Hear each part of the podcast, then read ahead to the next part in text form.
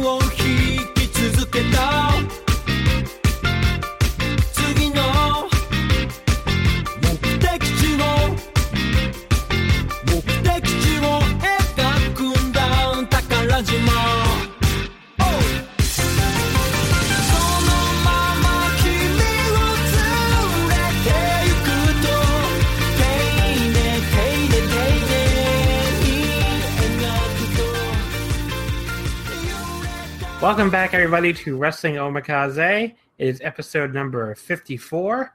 Uh, we're finally bringing it to you here. I mean, I guess there's no time difference for you guys listening, but like, we've been trying a half hour to get this thing started, and we are finally able to do so.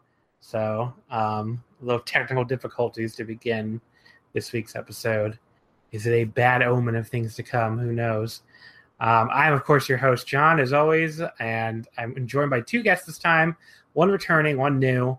Um, let's start with the new guest first. Hello, Mr. Jack Beckman. Hello, hello. Is How are you doing? Beckman? Is that is that right? Yep, Beckman. Yep. Okay. I guess that's a pretty obvious last name. I don't know why. I was Yeah. like- I'm so used to these fucking last names that I'm like, am I really, am I really saying this correctly? But No, you I don't know how. He's Sounds no good. epitasis. no, he's no offensive. So what's up, Jack? You're the newest Uh, writer at Well, Voices of Wrestling. yeah, I'm. You know, I'm just chilling right now. I usually watch New Japan, regular Jap- Japanese wrestling stuff, and then when you asked if anyone wanted to be on this, I figured why not? I'll be watching the G1. Yeah, So so, there I am. that's the that's the main topic we're going to talk about today is the first three nights of the G1. We're also going to talk about Extreme Rules a little bit before we get into that. And you you you watched that entire fucking piece of shit show.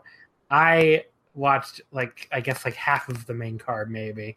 Um, and I would I do want to talk about that too. But what a first like real assignment you got to be like I'm gonna Yeah. go do the group review of Extreme Rules. it's He was like, sitting there, and I'm like, it can't be that bad. And no, it was bad. It was really bad. Um, if I knew right, we were going to talk about it, I would have watched it, but I ended up watching like No, don't. matches that night what'd you instead. end up? What would you end up watching? Kingdom. Somebody had it on like a sync tube. Yeah.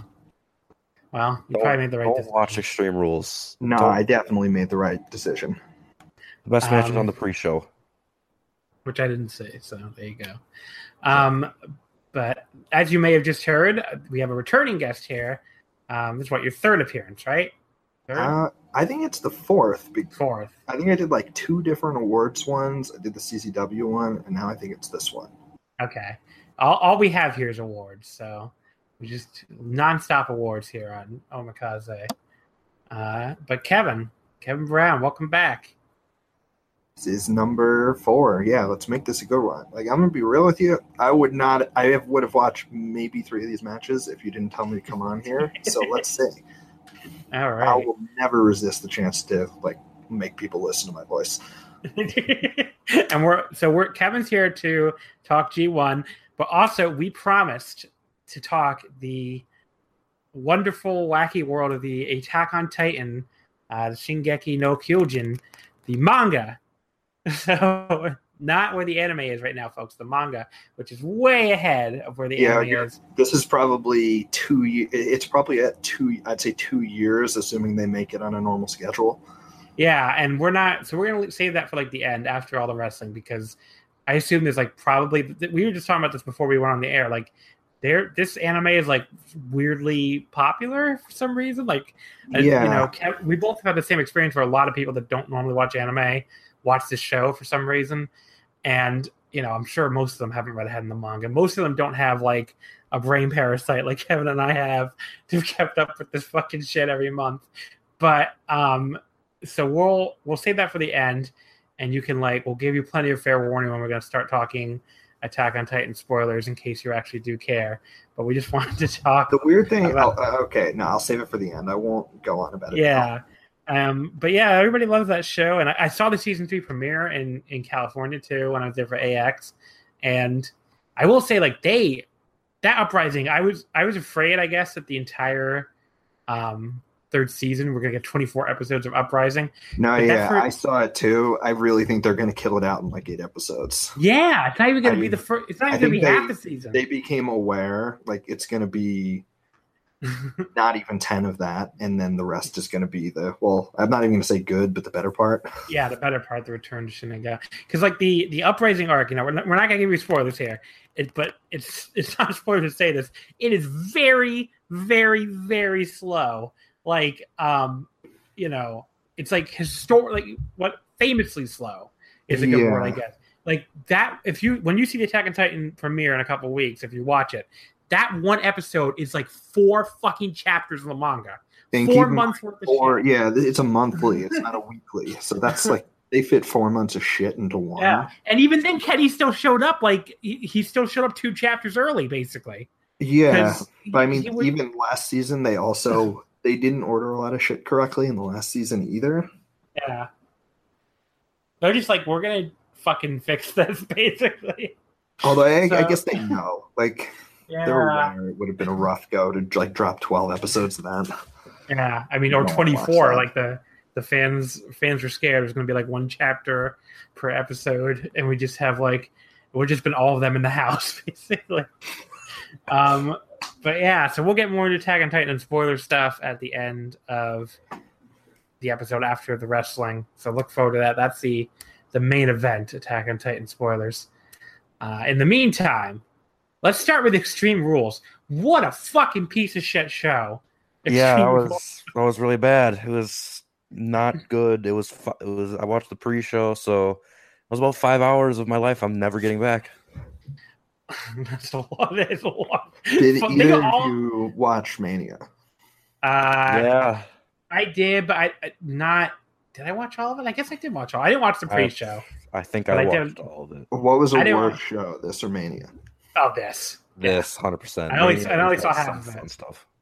Yeah, and I only saw I half didn't of hate- This was I didn't hate myself when I was watching Mania until about hour five. This when I saw Matt Hardy, I'm like, all right, I'm done. but you couldn't turn it off because you were doing the fucking review. Like Yeah, I, what killed me was Shinsuke, or after that that fucking so so so Shinsuke Nakamura comes out for this match with Jeff Hardy. He hits Jeff Hardy in the balls.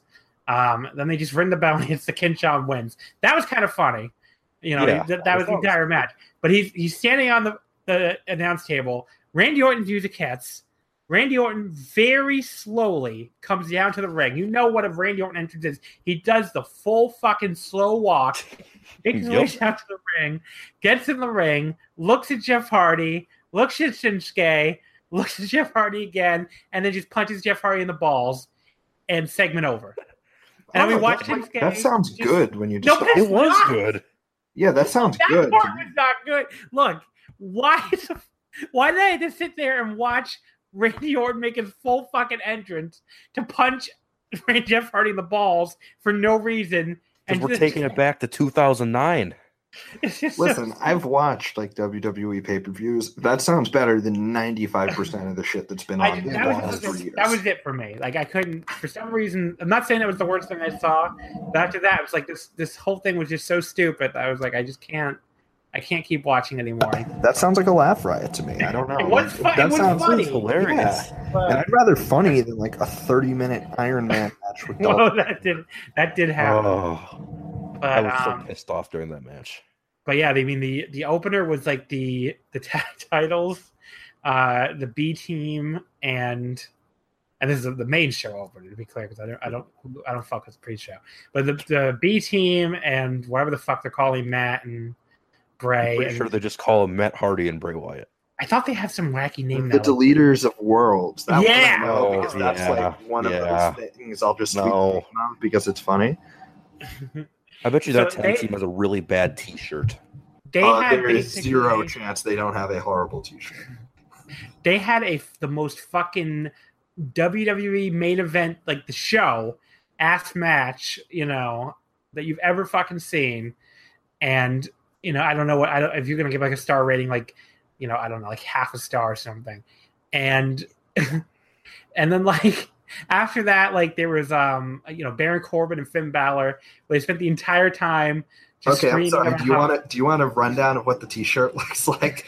Yes. Okay, what's the t-shirt? Okay, Yes. so it's a yin yang, but it's like one Matt Hardy's face making like the dumb fucking smile, and then Bray Wyatt with glowing red eyes, and it's, it's a world around it.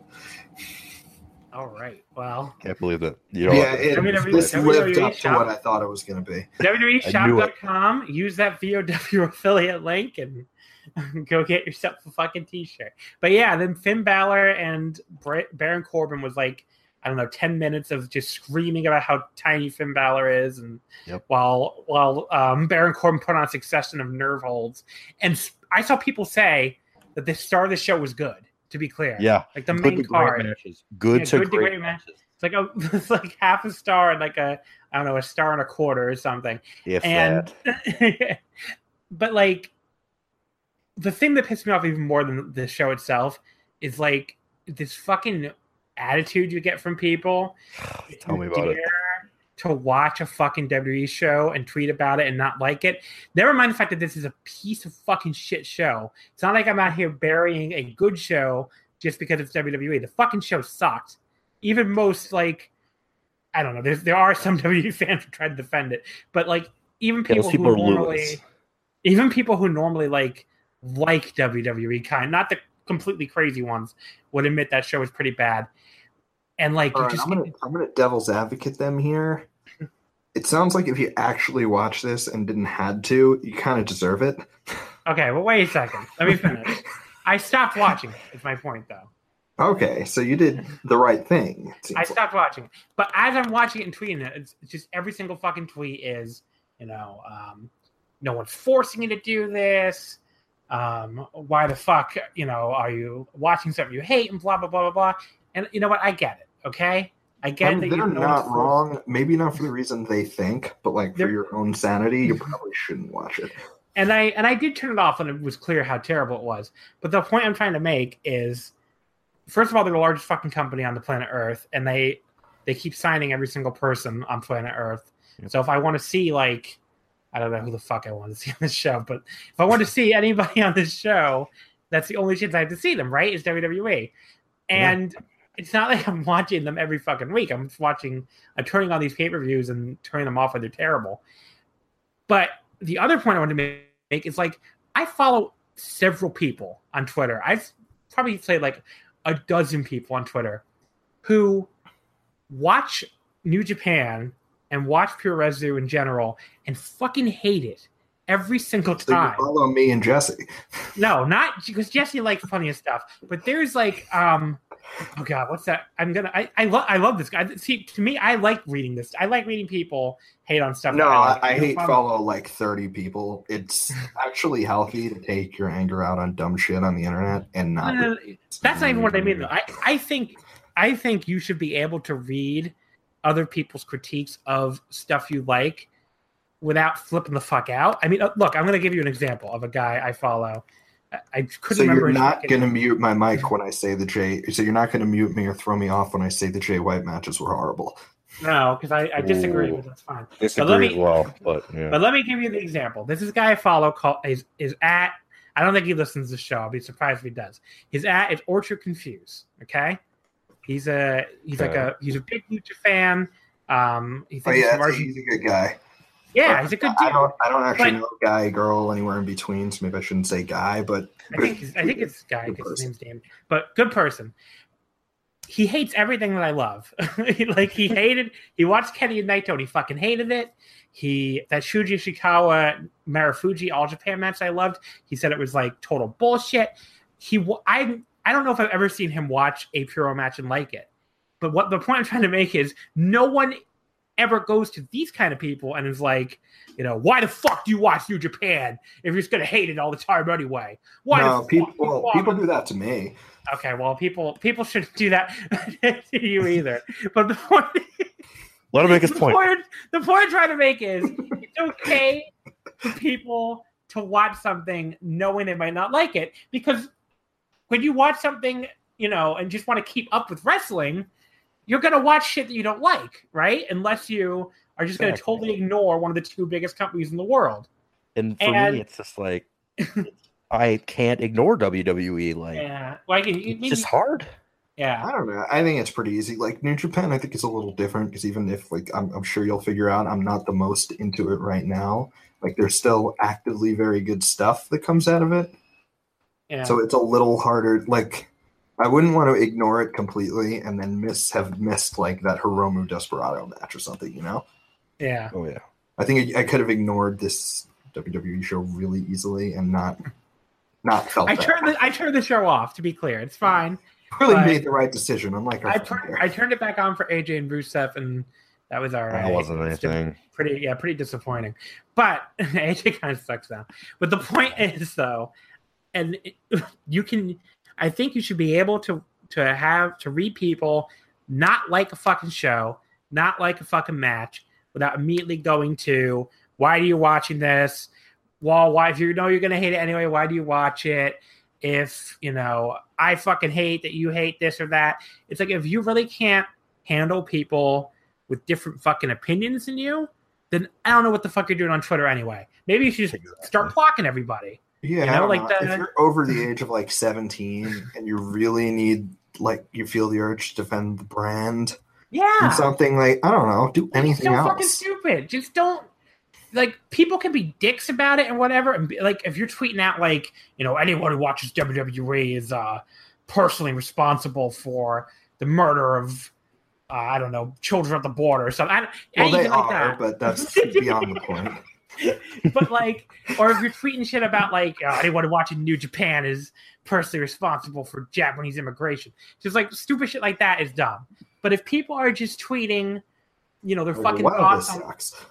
thoughts on their match and their thoughts on shows, like just you know, calm the fuck down about it. Don't need 50 subtweets every time I watch an hour of WWE with "Eh, why are you watching it? It's so fucking stupid. So tweets suck, anyways. Just I, I would rather have subtweets than people adding me. Uh, At least I don't have to- subtweets are actually great because one of my are great subtweets ended up with the flagship podcast yelling for like 20 minutes about Oh, how what was- Taiji Ishimori is actually way Oh, better yeah! than all the Rattels. Yeah, that was me. that was awesome. It was Like, also remember that episode. completely intentionally missing my point, but I'm not going to argue that one again. But now that I know I can do that, that's like such a power. Okay. You know, I get like I I get feel so good about knowing that something stupid I said when I was bored at work got people like so mad they were yelling for like 20 minutes about it. Yeah, that was really fun. That that whole the whole Taiji gate. Um, it did the timing didn't end up being good on you because he decided to have his best match in like Yeah, no, that was literally the first time he's like actually tried since 2014, maybe. yeah. So But he's like, wow. He, it, was, it was like, wow, Taiji, you're good when you try, I guess. But Oh, I never did. I hear the thing. I was never denying that. This isn't like Yeah. this isn't Flip Gordon. This is just mm. a guy who hasn't actually tried in years, and I don't even blame him. Like, why would you try in Bushiroad Uranoa? yeah, it's true. Yeah, no, he, he is right for not trying. I'm going to give him that, but I'll also say that Yohei has been a way better wrestler than him over that period. Both of those are true. But Joe, don't have to worry about retaliation though, because Joe Joe Lanza doesn't listen to the show. So Oh, he'll find a way. I'll find a way to bo- bother him with tweets again because I've gotten two or three of them like that on that show. he, yeah, he like he's one of you're one of these people that he'll follow because he thinks, I guess you're not a total dope, but like you still clash so often that you end up like just really pissing him off. I don't think he follows me anymore. I think they unfollowed me, but they still seem Oh. like that. But the thing is, I intentionally maybe use words that I know they'll find in name searching, so I can get that. Gotcha. Wow. anyway, So uh, you, you got some secrets of the trade here. This is right. Extreme Rules was the, the the only good thing about Extreme Rules was the fact that like the fans like hijacked that main event. I did not watch that fucking main event because you know you would have had to pay me fucking money to watch a thirty minute Dolph Ziggler match. But you know, yeah, that sounds what- like demonic. Yeah, let When I me just run heard- that down quick. when I heard what happened. Like I I turned it back. I like went back the next day and just like fast forwarded through to it through it because I wanted to hear these fans fucking hijack the thing, and it was really hilarious. Yeah, I saw Uh-huh. like the get. I saw like uh, a clip of it, and it was very funny. That was Yeah. the best part of the match. I mean, when there's seven falls in the first 15 minutes, you have to find so out stupid. somewhere else. It's so fucking stupid. Like, By the way, yeah, they had Rollins get up ahead, and then Ziggler's coming back from behind with the cheating, and I'm like, why? I mean, look, they, they do all this shit now that Vince Russo like did for like 15 years, And then they go into overtime. but except that like the, that Vince Russo never had these people like screaming about how great it was, and these Vince Russo shit was fucking funny sometimes. You, You know? know, modern WWE, it doesn't have the charm of like. Like I've watched all the bad era of WCW. None You of the stuff yeah. they do now has that charm. no, It's just it's, it's, just like soul, it's soulless. It's it's soulless and stupid. Yeah, it's trash TV and not in like the Jerry Springer way. It is in like the uh, two broke girls way. That's the best Yeah. way I can describe it. it just exists basically and like you know and but they just do they do all this shit that's just so fucking i mean that that shark cage bullshit or it's like Oh that, my that's- God. They, how much money do they spend for that shark cage that they Well. I I think don't they're know. just reusing the same one because they need to they need to make their money's worth. You know that that's what I because they've used that a lot, haven't they? I, I didn't. I'm gonna make. Four- I didn't watch matches. any of this. matches. There's been a couple clips of it, but like they've just- used like, that a lot. Carmella running Asuka like Asuka being like so fucking concerned with kicking the James, James Ellsworth pinata and then like just getting run into the cage from behind like a complete fucking dipshit. It's just like okay. Maybe Vince McMahon has like a fetish for shark cages, and that's why they bought it. And then he got out of that, so they need to like make use of it somehow. I don't know. All I know is that the the show is fucking bad, and I wanted to rant a little bit, and I did. So Yeah, it was horrible. I got all my rant out in the review, but just fuck. WWE. Damn, you, had to, you like had to watch that. That sucks. yeah, you Yeah. watched you watched the entire thing, which is like I watched the pre-show too, which I mean, Andrade Cien Almas for Sin Cara was the best match on that card.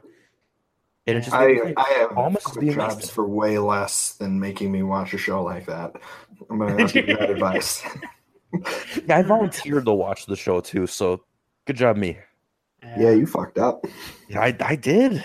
Like I keep I keep thinking about like I should do a WWE review someday. You Just, should. You know, like uh, Michael Levy or somebody would click on it and just Oh get really angry. Oh yeah, the Peter Repeat my Dow of name there. wrestling. But then, but then I think about how it involves watching like four plus hours of this shit without being able to having having the option to turn it off, and I just can't bring myself to do it. Should do SummerSlam. Yeah, I'll offer. I'll come on here and watch any of them with you. Okay, maybe I'll Yeah, think about I'll it. put that. I'll put that offer out there. We like can- if I get do- to talk about it, I'll do it. we any can of do the biggest party of the summer. Oh God! Actually, no, we can't because I'm going to be away for that. Okay, You can do that though. That's all you. I could do that. I don't know why I would do that to myself, but I could do that. I'm going to be Um, in much better places than that. Roman Reigns versus Brock Lesnar. Again, they're going to do it again. Probably, probably. I mean, are they going to put Bobby Lashley versus Brock? Le- I, I don't know. Yeah, it, it doesn't matter. But didn't they just do that? They they did it like three Hey, times. Gurr. Yeah, I watched the Mania one, and that match was terrible. But Yeah, it was really That terrible. was really bad. Then they did it again at uh, the Oil Rumble. the Oil that was also bad. I didn't see that the Oil. I did not watch the Oil Rumble. So I yeah, I didn't. I don't know. I think anything. I can think of a thousand things I'd rather do on like a Friday afternoon than watch a seven-hour WWE Yeah, I was at show. school, so I had nothing better to do. So I'm just like, ah, whatever. Like Yeah. I will usually look for any excuse not to do my job, but that I would rather do my job. I can't blame you. I would rather sit there reading like debugging lines of JavaScript than watch a the oil rumble. I popped for the Great Khali. I'll just say that. Uh, I would have popped for Shawn Daivari, who I know was in it. Uh, Oof. Yeah, yeah. Current thing I uh, really- New York 50 favorite. the thing I really find amazing is they did that fucking angle with uh with the like Iranians coming out and like I don't know, like getting beat up by the Saudis. And, Yeah, it Oh was my- a, that was- it was like straight propaganda. It's just bizarre. yeah, it was Yeah, like that was super- weird. And it's like no one really even talked about it after it happens. It's Well, the all right. real key to that show, it's like it's one of those things no one actually watched it. yeah, I think that's probably true. You it was that- really long. I do not believe anyone sat through that on a Friday after. Even I, even the masochists, like Michael Levy, did not watch that show. I don't believe. oh, it. he did. I'm sorry. He did. No, I don't believe it. He I sat want there the while at his law firm, quote unquote, or whatever the fuck he does. oh, he's gonna. I'm lucky. I'm glad he doesn't wa- read listen to the show anymore. Otherwise, I- Does he? Because I know it happened to. Uh, I think No. Tabe was saying that like they shit on him on their show, and he listened to it. He pointedly told me on, on uh, the VLW forum today that he does not listen to my show anymore because my frequent WWE, I think he said conniptions, make it. Uh, I think so. I think so. Makes it make it make the make it unlistenable. So he said he hasn't listened to it in a long time. I was like, okay. If you're listening to this, Michael, uh, hi at Pac-Man120. If you want to say hi, Mike, dude, unblock me. yeah, for some reason he has not blocked me yet. I have no idea why. I forgot. I said something really mean. I deserve it. Okay. Yeah, I'm not gonna. I'm not gonna sit here and claim innocence. But he told me he told me basically that I'm on the same level as the socialist errands. But I'm like, you have you had them blocked. So what do what do I got to do to earn the the Levy block? I don't know. But but he, he made sure to tell me he, he's he's not a WWE apologist or a hater. He's just right? He's just Fair. him. fair and impartial. All right, we're talking a lot about a guy that nobody no one knows the fuck we're talking about. I don't know. I mean, I think I know most of the people who listen to this, and I bet, and I know Oh, all of them will look, definitely Art- pop for the Levy talk. Our numbers are better than you might think, Kevin. Thank you. No, you know what? You you've showed me them, and they are like significantly higher than I'd imagine something I'm on would do. So I don't know why people listen to this show. No one ever tells me why, really, but they do. So thank you, listeners. I love you. Um, we should probably talk about the G1. Yeah, Uh, probably. Extreme, so yeah, Extreme Rules fucking sucks. Let's talk about the G1. let's Uh, go right into one- another bad show, night one of the G1. Hey, I will let's- defend this show. I liked it. All right, so Uh, I'll give my rundown on this right away. If this was night six, I would have no complaints about it. Fair enough. Yeah. I think there's a stand like it's look at the night one matches of the last like four years. It's like Marufuji versus Okada, uh, Okada versus AJ, Naito versus Bushi, and uh, there's another really good one in there. I think it was Tanahashi versus Bushi. Yeah, Tanahashi Bushi. Yeah, and that's a clear standard that nothing on this show was in the universe of. the the even the Okada AJ one year, like that had um that had that shockingly great Naito and Yujiro match on it too, which like you know nothing. that else- feels like a it feels like a lifetime ago that Yujiro was like a semi push guy. yeah, but like that, Yujiro, that might be the that might be the best match of Yujiro's career, at least singles match. It's the only one I can remember, so I'd have to agree there. Yeah, and that was just, that was just such a good match. But um okay, but this show um there's like like basically I would agree with Kevin. I think I probably liked the main event more than you did, but even even with No, that, you'll hear my opinion on the main event. But No, I uh, also I, Yeah. I really like the main event. I was higher on it than most people. But even with that said, um, like I would definitely agree this was a very disappointing um plot, you know, first tournament night. So let's start off with Togi Makabe and um Yoshihashi. Um this was this was okay. This was good. Yeah. Yoshihashi Yeah. showed more fire than he's shown for a while, and that's really all. That's all you need would to say see out of good, good little match. It was basically it was a lot better than Yoshi's next match, and um, it was a good little underdog story. You know, Yoshi got to, you know, he got some big got got a bunch of like a run of offense on Makabe. Um, it would have been better if that fucking butterfly lock didn't look so fucking stupid. Oh my god! The first thing I thought Well, when I was that's watching in that- like oh, Okada Cobra Clutch levels of dumb oh, looking yeah, at this point, was down. Where it just Yeah. bothers me when I see it. It's it's really like it's it's up there with like Carmella holds and like I don't know the early Cena STFU, like just as far as like holds that just do not look remotely painful. Um, but yeah, like if if if Yoshi if Yoshi had like run wild with his like he's hitting him with these lariats and like you know trying his hardest to beat him, and then he fucking locks in that butterfly lock. And it's just like wow, the, Just the slows illusion's, it down to a halt. yeah, the illusion's kind of gone here. You had it, you had it, but you kind of lost it. I will Um, say though, this match was better than anything on Extreme Rules. Oh yeah, I mean, I eh, didn't see Extreme Rules, but I would believe that completely. AJ AJ Rusev was close for me. Like I gave that Okay. like I gave that three and a quarter, and this I would go probably also like three and a quarter. But it's close. It's really close. The fact that you have to Um, think about it is yeah, I know. enough. But yeah, I mean, this was uh this was a good little story. Would have been better if Yoshi's butterfly lock didn't look so stupid. Basically, how I feel. No, I would agree. Nothing else to say about M- Makabe and Yoshi, the epic battle. No, I mean I'm like the last Makabe fan. I like him. No, I, He's good. I love Makabe. Yeah, he's I like his great. punches. Look, he's a fucking big blonde-haired He loves fucking sweets. gorilla Love wears a, pain. fu- wears a fucking chain around his neck and beats the shit out of people. What is there not to like? He No, goes the to the is, top like, rope, punches there's people, always and a ton of Mario. they have to take him out of the G1. He's the worst guy in it, kind of stuff. There's always a ton of that. Yeah, I don't I don't understand it. I mean, look, he's not he's not gonna have your fucking five star matches, but like I take him over like half the fucking people in this thing. I don't know what the fuck people's problem is with Makabe. Whatever Makabe does, the top row punches, and then he gets down and laughs. It makes his matches go up a star for me. I know I love him so much. I love and I love the laugh. But yeah, great. I don't know. I mean, yeah, no, he's great. yeah. I love him. But so this was Elaborate- good. I'm glad we're all. This is now the Togi Makabe cast. Yeah, we need to get that guy who picked uh, Togi Makabe to win the A block on this podcast to discuss. But yeah, so he he won an 11:05 with the King Kong knee drop. Good match. Uh, the second match, Hangman Page against Bad Luck Fale. Oh boy. Um, thing, okay, I liked like the action in this. It was like fun for like five minutes. yeah, I would say even Yeah, I a little agree. worse than that, but Hangman maybe. Page is good, but they Yeah, just I have had no to issue tell the with- story. Like the last ROH guy they brought in the tournament was Flip, who was just like significantly worse than everybody else there. I don't think Hangman Page is that. I think Hangman Page is Yeah, he's good. yeah, I think he's gonna have a good tournament. he like he completely belongs there. It's not like he's some Oh, yeah. scrub who they had to pick someone off the ROH roster. They picked him. He's fine. The, the one thing I noticed immediately, by the way, is they they are announcing um like they, they went full NWO split with this, where the everybody except the Tongans, is, like the the ring announcers are, are saying Bullet Club Elite, and the Fale Tonga side is they're saying Bullet Club OG.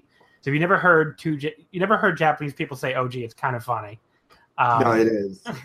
and this also means that Yujiro Takahashi is now considered elite according to New Japan. Although the question I had that no one answered for me, have they defined where Ishimori is within like? No, he's the one guy No. they said they've said. Uh, so that's like an intentional thing that they're probably I- kind of milking. Yeah, because Yeah, I didn't know. I asked somebody and they didn't know, but I haven't. I'm, I wasn't watching any of the undercards or anything. yeah, they haven't said anything as far as I know. I haven't think he's watched the not even on other this cards tour. either. What's that? I'm pretty sure Ishimori's not even on this tour. Yeah, he's not on the tour, so I assume So that's What- probably there's probably an angle to that. yeah. Um, so I also noticed that Hangman Page has a new theme song. Uh, You know, like the cowboy stuff, and it, it's good. I like It's it. like a- It's, it's He's more of a over. They like him. He's it's, over. yeah, he they, they were chanting Hangman, which is again. I'll go fun. into it on the night the night three one, but Yeah, he was like he got over quick. but what's not good was the main event or the the finish here. Um, Ooh. So so bad luck Fale. He, Hangman Page, I guess was winning. Although it's really to call it winning would be too. he was Yeah, about to hit a move on Fale. Yeah, he Yeah. like he went. He no no no no. It wasn't even about to hit a move. He tried to lift him for the rites of passage and could not do it. Like Fale was too big for him to hit his Yeah. fucking finisher on, and that's when the Tongies hit the ring for the DQ.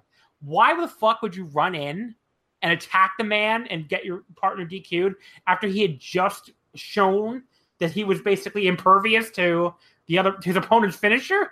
Doesn't make any fucking sense. Yeah, I mean, I can sort of understand why they would do it, but the scenario is just all wrong. And like the story that they want to like beat up Hangman Page for his later matches and screw him up makes sense, but like, why would they cost the match and not do this on like an undercard or something? So Why not do it after the fucking match? exactly, exactly. Why Just do it- just it doesn't make any fucking sense. Why are you running in to attack him? And like this isn't some fucking singles match on the Destruction Tour. It's a fucking G1 climax match On where opening night. on opening night with two points in the line. Like it just makes it makes Yeah. them look stupid. It makes the G1 look stupid. It's just fucking stupid. And we're gonna get into it on the next one. It's not like they don't give a shit about winning because they clearly do. Yeah.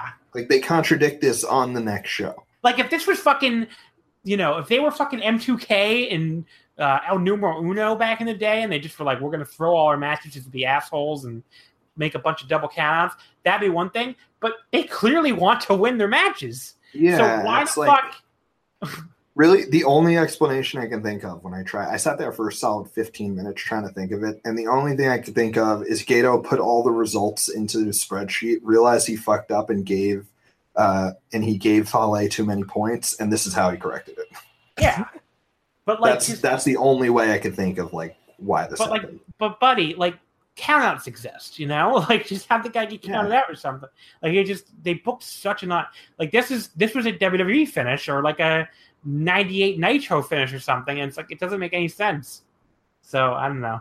Yeah, it's like they could have done the exact same thing and got a different result. Like it's not I don't even care about the like the result in theory. Like it just doesn't make sense in why they would intentionally lose. And like it just it was a bad start, and basically this is what we're getting. You know, as we'll talk about on the next two nights too, is like the Bullet Club OGs are gonna, you know, Tanga Loa is gonna be at ringside for every match for Fale and Tama Tonga, and they're gonna run in and blah blah blah. It's just fucking horse shit, and no one wants to see it in the G1. No one really wants to see it in New Japan, Nope. and it fucking sucks, and I fucking hate it. So I don't know. I mean, night one, like I don't, I didn't like loathe this that much because it's night one. but it's gonna be every night. Yeah, by night by night eight of this shit, like I can imagine losing my mind of seeing ah here comes Tama Tonga again. Fuck. and and the heel the heel side has three guys um four if you want to count haku but he's not really even around and the babyface side has like a hundred yeah, there's way too much. That's the other thing. Like there's just the Bullet Club is too fucking big. and like the og's are nothing so like why why do you have a split where the it'd be like if the nwo split like nwo hollywood was hulk hogan uh no hulk hogan would be too big like if the nwo hollywood the heel side was horace um brian adams and And then I Virgil. guess- and I guess Virgil or something, and the fucking wolf pack was everyone else. It's like not really a good, not really a I'm- good. Uh, I don't know. there. I'm still really not sure this is something that lasts that long and isn't just kind of uh, for the tour. set up for like a few things. Yeah, I don't know. Yeah, I I mean, they think did the stupid Cody thing where they just hugged it out and none of it mattered. Why aren't they going to? Why wouldn't they do it with this? You know? But they never went so far as to have the ring announcers do it. so, Yeah, maybe. I don't know. It just I don't know. I think it's, I, it's it could be- stupid. It is very dumb. I think I, I think it could be more permanent, but who the fuck? knows? Like, uh, look, it's Co- Cody was like whatever, but first of all, he's never really there. That's yeah, the he's never really there. Hangman wasn't really there, Cody doesn't work tours, so I guess Yeah. that could be an issue. and like Tama Tonga, like I, I don't know. I mean, it feels like this is what they would be doing in character. Like they are heels, so I don't know. It feels like they they need some kind of, you know, if Kenny's going to be a baby face and all these guys are going to be baby faces, and it feels like you need something to to happen here. But I don't know. It's just it's fucking dumb. Maybe you're you're probably right. They're probably like Yeah, I don't know. I don't think this is going to be as long term of a thing. I'll probably go to like the that September fucking LA show, whatever the hell it's called. Fighting Spirit Yeah. Unleashed. I mean, if you really want to get deep conspiracy, my other thing is that they're about to break off the ROH relationship. So all the ROH guys are just about to get kicked out of the company. Oh, well, why do you think that? I don't know. There got to be some. I don't know. There Wait, has to what be about, something. the, what about the guard show? Yeah, Oh, the. G1 supercard. That, that doesn't make sense. I don't know. It, it doesn't make sense. You know, I'm thinking. I'm trying to think of stupid shit on like why. I was like, wait a second, buddy. This this theory, like this theory a month ago would have made sounds, but now it's like, well, Like, there's got to be something. You know. I, yeah, I have no idea. I don't know, but I th- I think I think it's it's just could be it could just be something to fucking you know we could to build up a Kenny Omega versus Tama Tonga match for fucking Yeah. uh the September Oh, LA show. Yeah, Omega. wherever that is. I don't know. Do they even have to sell a lot of tickets to that one or no? Uh, Like It's like at the Walter 45. Pyramid again. So Yeah, I think it's another one of those 45 or is it Yeah. whatever? Oh, they don't even they don't even need to go that far on it. I don't know. Maybe there really is just gonna maybe there's really just gonna be two of them now. Yeah, I mean, half the guys in the face side are part timers anyway. that is true. So we spent way too long on this. so yeah, we spent on. too long thinking about this Um, angle. I don't know. It, it's kind of. I wanted to mention Fuck. too around here, Kevin Kelly and Rocky Romero, like they heard every single critique of JR's commentary. Oh my god, it was amazing. All night long, all they did was talk about how oh, it's great the refs are letting them go. All the refs are really use their discretion. Don't want to see, uh, you know, The New Japan fans pay to see them fight. yeah. It's like they just were like, we're gonna put over the refs like every two seconds, basically. And then they do a really funny. throw someone, or I don't know which match it was in, but they throw someone against the barricade. It's like, how sick! They took out the audio engineer. I'm like, Yeah. my god, this is incredible. Yeah, they were like they they this entire tour so far has been like one long subtweet of Jim Ross. It's been like because that, that comes up again like a couple nights later where like Rocky Rocky like falls out of his chair or something when they get thrown in the barricade. I'm like wow. Um, all right, so think it was Evil and in Elgin. Suzuki Makaba. Yeah, I think so. Evil and Elgin. Um, from 1608, Elgin Ugh. won with the Elgin bomb. Look, I mean, uh, even Now- beyond anything else with Michael Elgin. All Uh, right, so I'll give my run. Like, let's. If you're gonna watch this, you're either gonna skip the Elgin matches altogether, or you're just gonna be stuck with them. I watched them. I think Elgin. I don't think Elgin's very good at the never stuff because I don't think Elgin has like any believability as a tough guy. Yeah. And this was more that kind of match, and I just thought it was kind of boring. Yeah. Yeah, I'd agree there. Like, Like, Elgin he- is better in the match that we'll talk about later with him, where it's more Yeah. of he's mo- he's he's an indie guy. He's not a Yeah. hard hitting strongman. like the despite what he looks like, he's really not this fucking standard trade guy. Which is what they did. I mean, look, the match is boring as shit early on. Like just a lot of rest holds. It picked up a little bit. Um, Evil did that barricade arm breaker, which is pretty awesome. But like after that, it was like Elgin just you know all this shit with the arm, and then Elgin just like shrugs it off. He like Yeah, sort of I mean, held it. long of limb like, a- segments that don't matter kind of becomes a theme uh, for these first few nights, Yeah, and it's just. And I'm I don't nitpick these because oh you didn't sell the arm. It's the worst thing ever. It's just boring.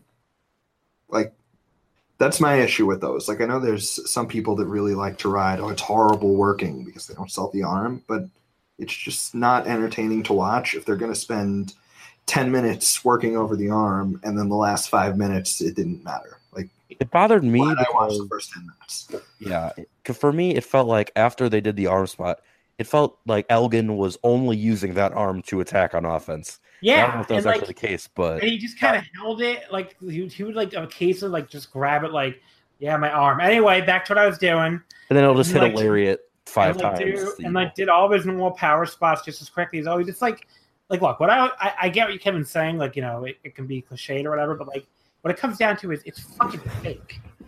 Okay, you don't have to do this shit.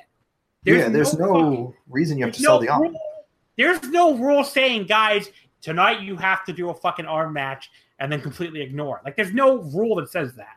So it's just it's just really stupid. Um, you know, the the finishing sequence was all right, but like, if they hadn't bothered with the arm stuff, that turned out to be pointless. The match would have been a lot better. I agree. I would have liked this match a whole lot more if I wasn't distracted by Michael Elgin's stupidity at selling. And I'm going to say the other thing is Evil, who had a good G1 last year, since that G1 has basically done nothing but disappointment after disappointment. Hmm. As a singles guy, I don't know. I think his stock on like where he might be has really fallen, and this is kind of just another one of those because Elgin is, despite his flaws, not someone who's he's not someone who's useless. You know, Yeah, this I is guess. the Fale match, and this is another match I just thought sucked.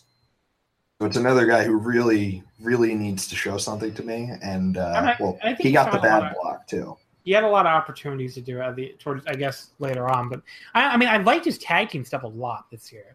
I don't know. So- Like, he's always he's been a guy I liked. He's someone I, I want to like him. You know, Yeah. I'm like His name is Evil. him. Yeah, like I like him. I want him to be good, and he's just kind of let me down a lot.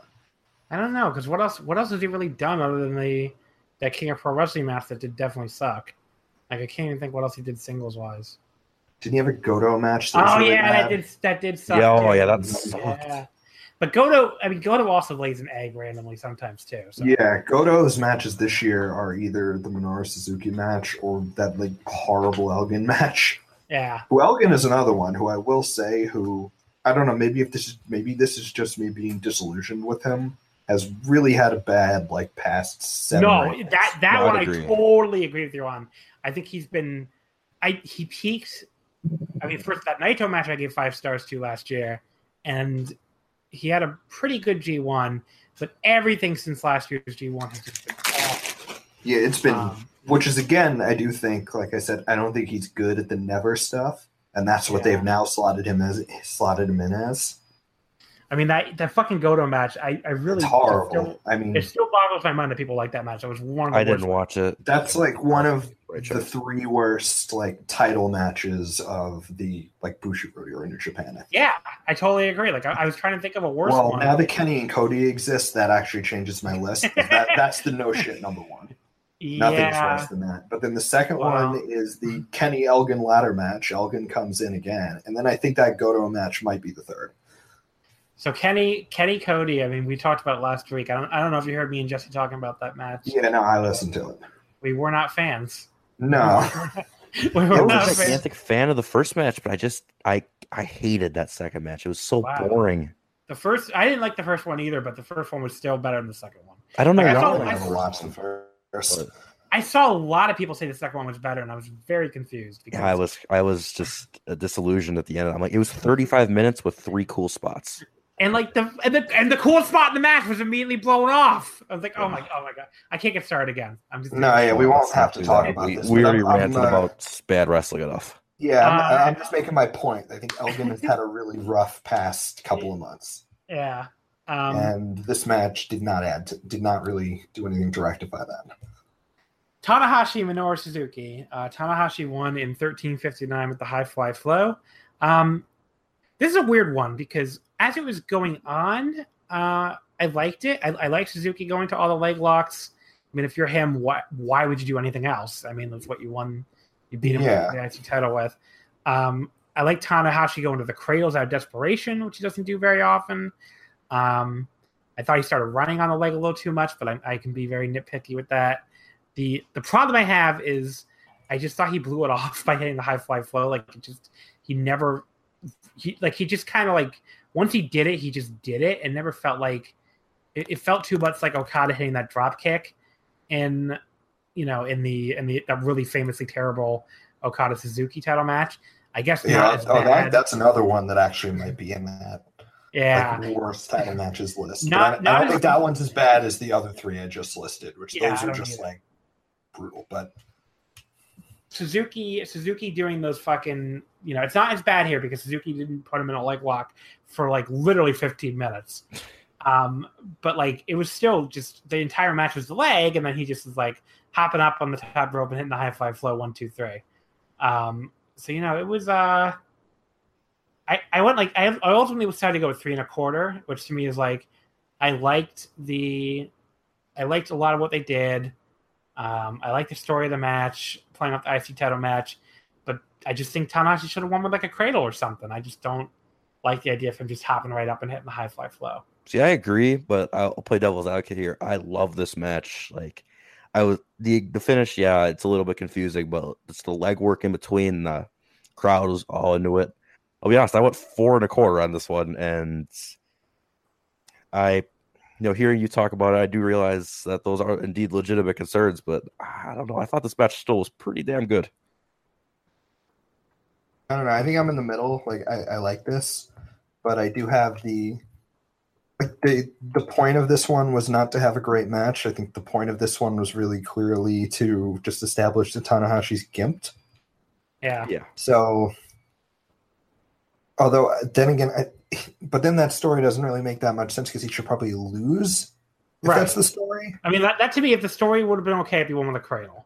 Yeah, I don't know. Like that's my only issue. Like I actually liked like most of the bulk of this. It's just that I th- maybe I'm just missing the story here, but the story makes more sense if he does he either doesn't win or doesn't win like that, you know. Yeah, no, I hear you. Um, Although I do I do get on some level with the match that's going to come next and then how it's going to be done that they do want to give the people who came out because this was a big crowd. They want to give them something.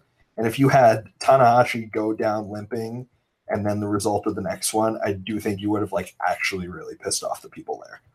yeah, probably. I get that on some level I mean, you, the, the thing that people have to that I don't think people people have to remember, especially Western fans, is like it's going to take a lot at this point for the New Japan fan base to turn on the company. You know, like they just No, I'm not saying turn on. I'm not saying they're going to turn on the company if they get two results they don't like. But right, right. I think this is this is a big building. well, I, did, well, I saw some of that. I saw some of that on Twitter afterwards. Like No, yeah, that's like, not going to uh, happen. It's like, oh, how They're- could you send the crowd home not happy? The crowd doesn't, you know, want Jay White is in this position, blah blah blah. It's like, even if that's true, like New Japan has earned a certain cat, you know, cachet with their fucking fan base. Like this is not they they don't just intrinsically reject what the fucking promotion is doing, you know? Yeah, it's a way to Another read promotion we talked about on the show. Yeah, like Yeah, just- but I think my point is that they're they are aware of that. They do want to give people something, and I don't No, no, think know. they gave them very much on this I'm more- show. I'm- I'm- so I'm this is finding more the bone. I'm responding to Twitter dipshits more than Okay, yeah. But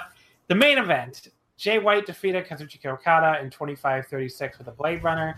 Um, this is the one we're going to have divergent opinions on. So I guess Kevin, why don't you go first? All I right, you- you really I thought this. the first twenty minutes of this match was just boring as shit.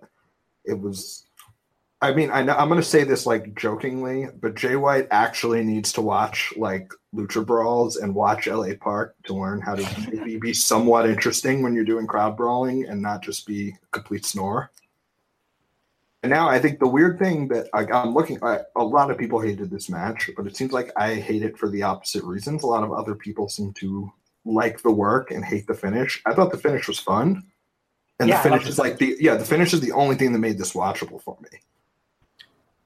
I do have the one minor gripe that they're doing like the Okada's down and out story, but they still this was a banana peel loss, not an actual Yeah, I, I was. I was going to talk about this. uh, yeah, um, like, this is yeah, this is just weird. And it happened again on the next show. Like yeah.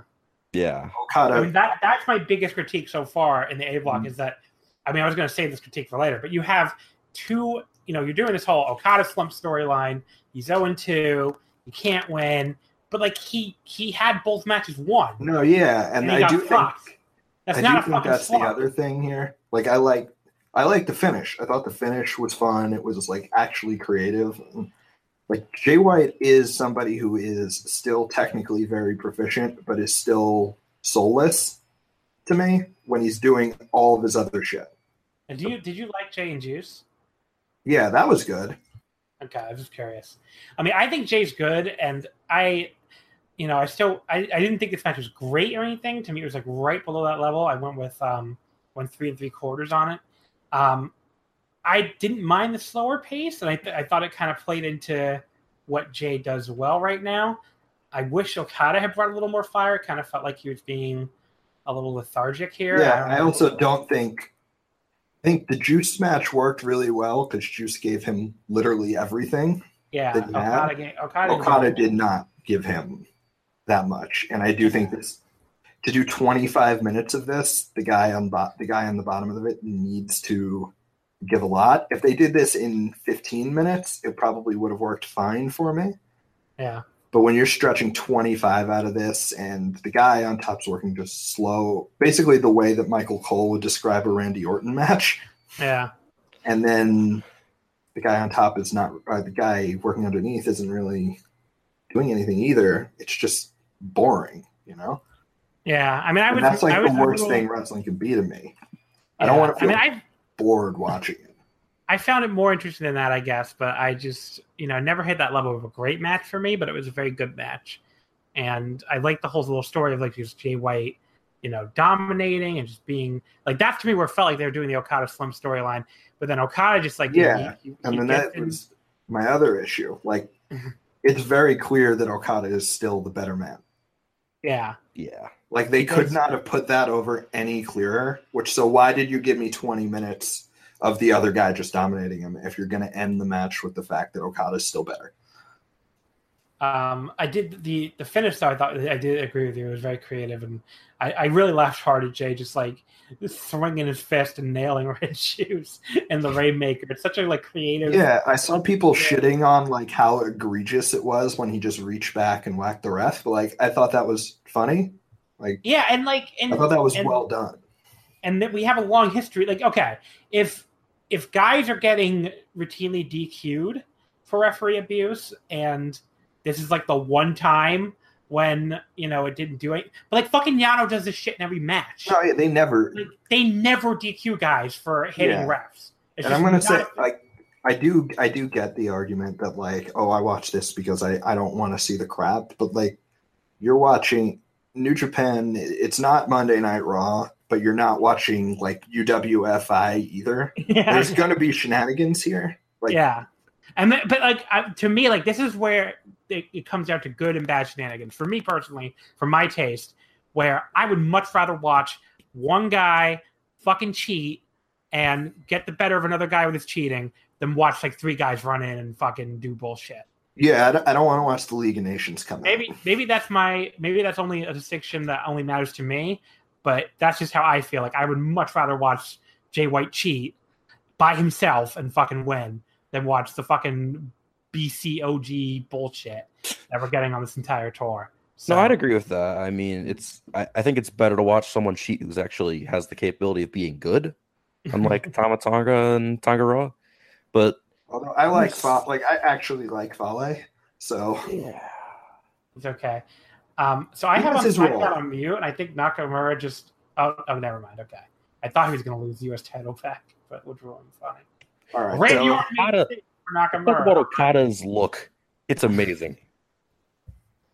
He's wearing the pants, the balloons. He's got the persona font on his shirt.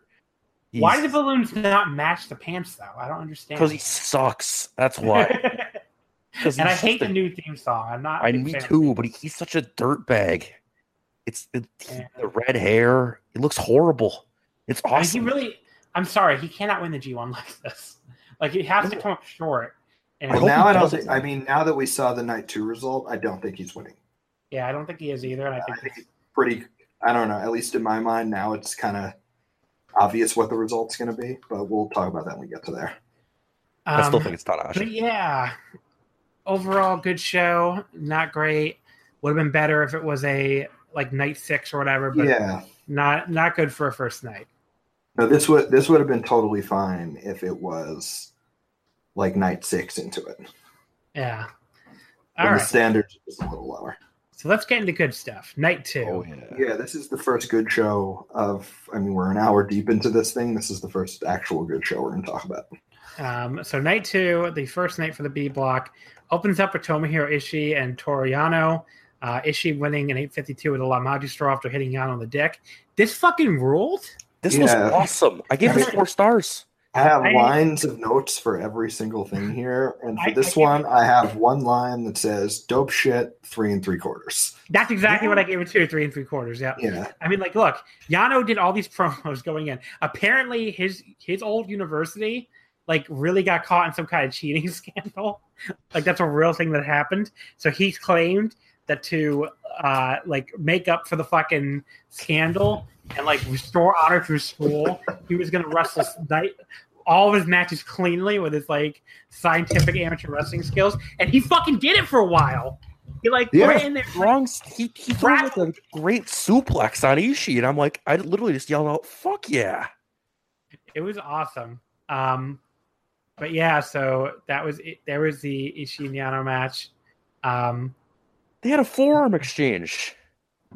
it, was, Yano had a forearm exchange. That was awesome. it was awesome. Tor- Toru Yano was sitting there fucking trading for for Ishii. Um, But yeah, so then they did. Yano did eventually try to cheat. Oh, he no sold a German at one point. Yeah, that was Like he, awesome. he took a German suplex to Ishii and fucking popped up and They gave him like a suplexed the perfect, a perfect belly to belly suplex. I was I like, I popped. almost like, I I stood up. Like that's one of the Yeah, stand me too. That was awesome. Um, but yeah, so this match fucking rule. And then Ishii like just when- once Yano started cheating, Ishii's like, well, I'm gonna cheat too. And just like low blows him and pins him with the cradle. Yeah, this fucking ruled. And all the people who say Yano sucks can kiss my butt. Listen, there, there's a clear point after like night six when I stop watching the Yano matches if they don't sound like appealing. But Yano doesn't suck. Yeah. Yano rules. You know? Yeah, like that's generally by like night six or seven where it's like, all right, I want to get through this shit. Like I don't need to watch Yano versus Sanada. Oh, but, But Yano not missing Sanada was one. awesome last year though. Yeah, no, that yeah, that's a bad example. that was actually a good one. I think you get my point. What I'm making here. I watch every single match because I am, you know, a crazy person. But Yeah. yeah, I mean, it was. I this was awesome. I hope he keeps. I hope he just continues to do the scientific wrestling at the start of every match before devolving to cheating. I hope that just keeps up. I hope him and Kenny Omega have a straight match. Yeah, that would be awesome. Um, all right. Uh, but then we get to the only really black hole of this show, in my opinion, the Tama Tonga versus Juice Robinson match. This may have been the worst match in the Oh, tournament so far. It was horrible. uh, Tama Tonga won in 1405 at the Gun Stun. They went 14 This fucking minutes. 14 minutes. Yeah, Yeah. and it, felt- it, it felt like it was Oh. an app. It was This is so another one bad. I do just want to read down my notes of because I think I encapsulated like the experience of watching this in real time. Like the first line here, this theme song is just so fucking awkward when nobody makes a single sound to it. Yeah, because you know what? When it It's played, so have you ever- weird. have you ever been in the building for it? No.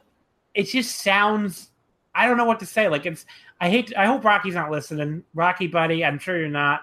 So but if you are, you know, your song isn't very good. And like it, it has a weird little beat to it, but like when you're in the building as a wrestling theme song, it just doesn't work. I don't know what it's say. Weird. It's like almost jarring to hear a crowd that was like this crowd was very, very hot. And I'm gonna get into that on like even the next even the next match. But they gave this fucking nothing. Yeah, they really didn't give a shit at all. And that's not Juice Robinson because Juice, you know, They Juice- love juice. They love Juice. Yeah, no, that, and yeah, that's the thing. It's not like it's guy. It's not like the guy coming over from first first show out of Ring of Honor. This is like somebody that they like. Tama Tonga's been here for three years and he still hasn't done anything worth. No, no, no. giving He's a been here. He's been here for like six. Yeah, no, he's Six? been there way longer. He was there when Devitt was, wasn't he? Like Yeah, him he and was- Devitt's He's time a overlapped. founding member of the Bullet Club in 2015. Oh yeah, BCOGs. Yo, And he- God, and he, he hasn't done fu- anything. And he it, six might actually be too low. He might have been there in like No, he he he he was a dojo guy too, wasn't Yeah, he? he On some level, guy. so he's probably 20 there even like longer. 2010, 2011, I think is when he. Like there's a decent chance he's Yeah. been there seven or eight years now.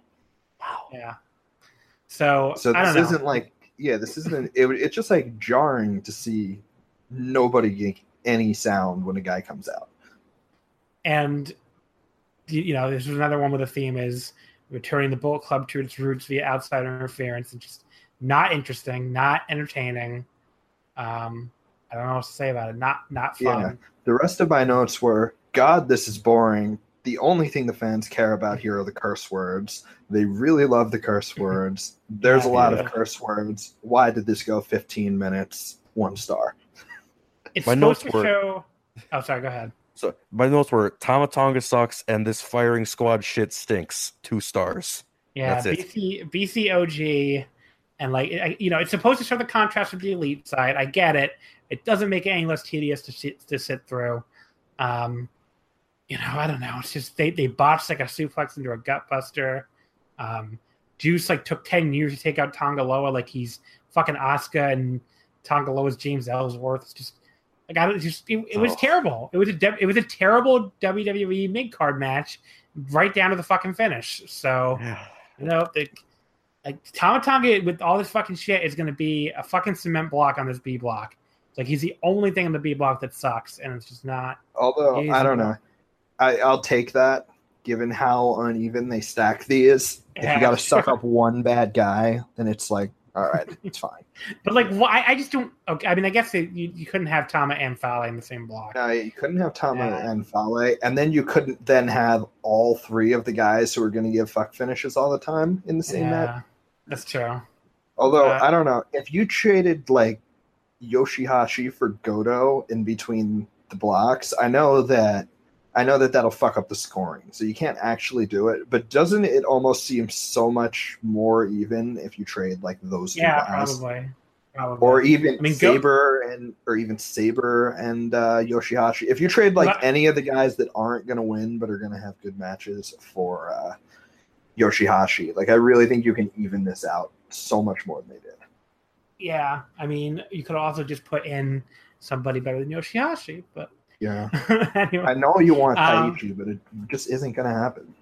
Ah, Yeah. they, they there was like Naito practically a wants him. fucking the fucking Twitter campaign. I mean, Naito even talked about yeah, Naito even talked about it in his interview. So no, I actually do think he's going to be in next year, but No, I'd be. I think so. So many people wrote in about it. I think he'll be in. Although I mean, I'm I was genuinely surprised he wasn't this year. But then I guess it, it made sense once they announced Hangman Page that he wasn't in. But I figured, like, I guess this entire lineup, other than uh, him instead of Taichi. Yeah. Um. Anyway, so this fucking sucked. Yeah, this and was. Tonga fucking sucks. But speaking Goto to me, that's a great example of that. You can also say Sanada too, because like those two guys, they're both guys that like are very good and going to have a bunch of good matches. But like, Yeah, they're not going to win. think- if you don't think about it, you'll forget they're in this block because it's like, oh yeah, those two guys are here and they're going to have really good matches for everybody too. Like that's how stacked this block is. It's like they're this this mid tier of like really good guys, and meanwhile the A block is like struggling just to have a top tier. Um, but yeah, so Goto and Sanada was the next match. Um, and this is going to awesome. be like, the, and this is the one I wanted to talk about. This was like there was thunderous applause for the start of this match. yeah, fans were like, the G1's here finally. You know, this this match was significantly hotter than the entire night one and night three. yeah, And I don't think it was that close. Like they were going insane for this. Sanada is like way more popular than Western fans realize. No, yeah, I don't think I don't think it's I think this might be like a realization that like this guy is very very pop. Like they I mean, he really finished- fucking like this guy. he finished 16th in the in that um the uh the Spark poll of Japanese wrestling. Yeah. He was like the third most popular member of uh LIJ. All five members in the top 25 all of Japanese wrestling, which is crazy. Mhm. But yeah, he finished in you know in 16th, and he's a very popular wrestler. Like I don't No, know, yeah, he is somebody they like a lot, and I mean, he Yeah. is also somebody who won't try. I think he very clearly realized how over he was here and tried a lot. Yeah, Because this match was really good. Yeah. It's worth noting too. This is in Tokyo, so that's again The marqueest city in Japan. But so 1338, Goto beats Sanada with the GTR. Yeah, this was just a fucking. I mean, this. I remember. I think I tweeted something like, "This is what I watched the G1 for." I mean, it was just an awesome slugfest. They just beat the fucking shit out of each other. Um, just hit each other as hard as they could. Sanada hit like hit when Sanada hit like an STR, you know, like stealing the GTR. Like I was just fucking like on my feet, pumping my fist because it was fucking awesome. Yeah, they did a Um, lot of good reversals in this match too, on like the skull end, and that yeah, was like awesome. their moves work like really weirdly well together to reverse into each other. Yeah, I went four and a quarter on this. I thought this was fucking great. I went four on this one. Like I thought I went three and three quarters, but I, I thought the like first five minutes was a little bit boring, but it got so good at the end. But yeah, this was fucking awesome. Um, Kota Ibushi and Zack Sabre Jr. Kevin, what did you think of this one? Because I know you are you also on team ZSJ's often boring. I feel like you are. Oh, well, I'm gonna say this. Sabre has the Young Buck issue with me, where I like him everywhere and then hate all of his New Japan stuff. Hmm. But I'm gonna say I think this was his best match in New Japan. Yeah, I thought this was to me. fucking Like I, this was very good. There's like nobody better at bending than Ibushi. yeah, Like Ibushi is Yoshihiko. yeah, basically. Like Ibushi is the only one who will like bend like a madman to get these weird holds over, Yeah, and it really worked here. And I didn't even like their New Japan Cup match very much. I didn't I either. thought, yeah, but I thought this one was really good. I mean, I think I'm probably the highest person on this one that I've seen. I mean, I went four and three quarters on it. I, Yeah, I I thought it was like a match. I thought it was a match of the year candidate. I mean, look, it was just between the the Zack submission stuff. Ibushi sold the leg so fucking well, even going yeah, through like and he never, yeah, and it never stopped. Like Yeah. a lot of these New Japan matches can be like super guilty of they give up on whatever the limb is in the last four minutes. They didn't. Yeah, they, did it played this through till the very end. and and like there were so many like awesome counters I've never seen before. Like he countered the golden triangle with a fucking heel hook. That was so fucking awesome. Like to me, that's one of the best spots of the year. Um, and you know, just I don't know between Ibushi selling, you know, the finishing stretch, like to me, what really really put it from you know fantastic to just like match of the year candidate. I mean, he, he caught him on that back flip kick and an ankle lock. That was a fucking awesome counter. Um, then Zack like caught his kick in an ankle lock and then tried to throw an ankle clutch German, which I don't know if I've even seen Yeah. before. Yeah, like, I don't Lane- think I've seen that movie. And then Kota land on his feet and just hits this fucking brutal palm strike.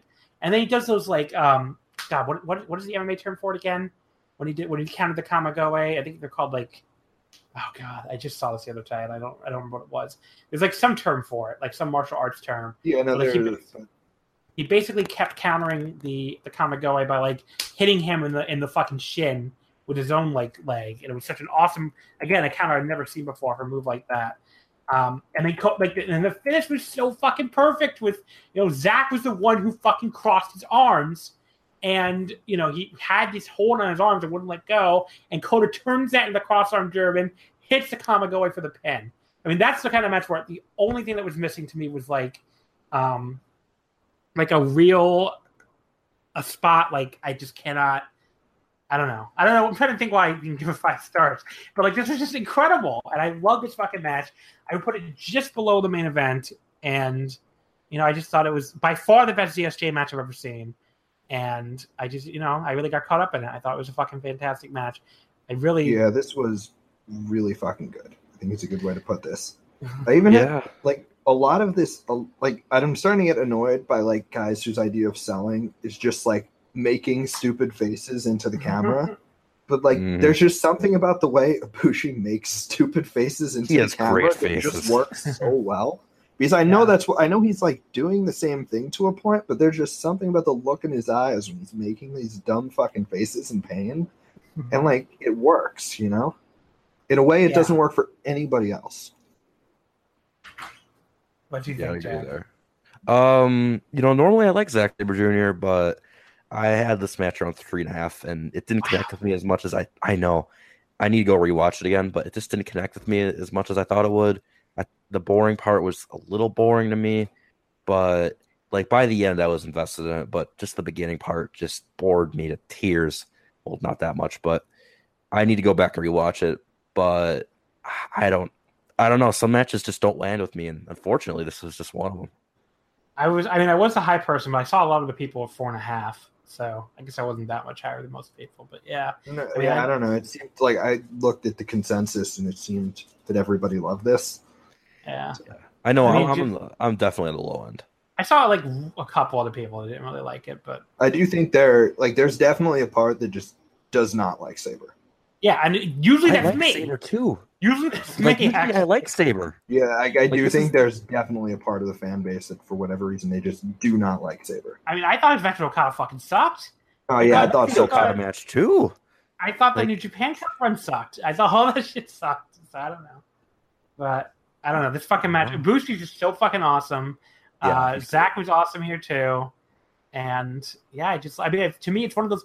I am if I'm embarked for anything in in wrestling in general, it's a match that feels like a fight, and this to me felt like a fucking fight.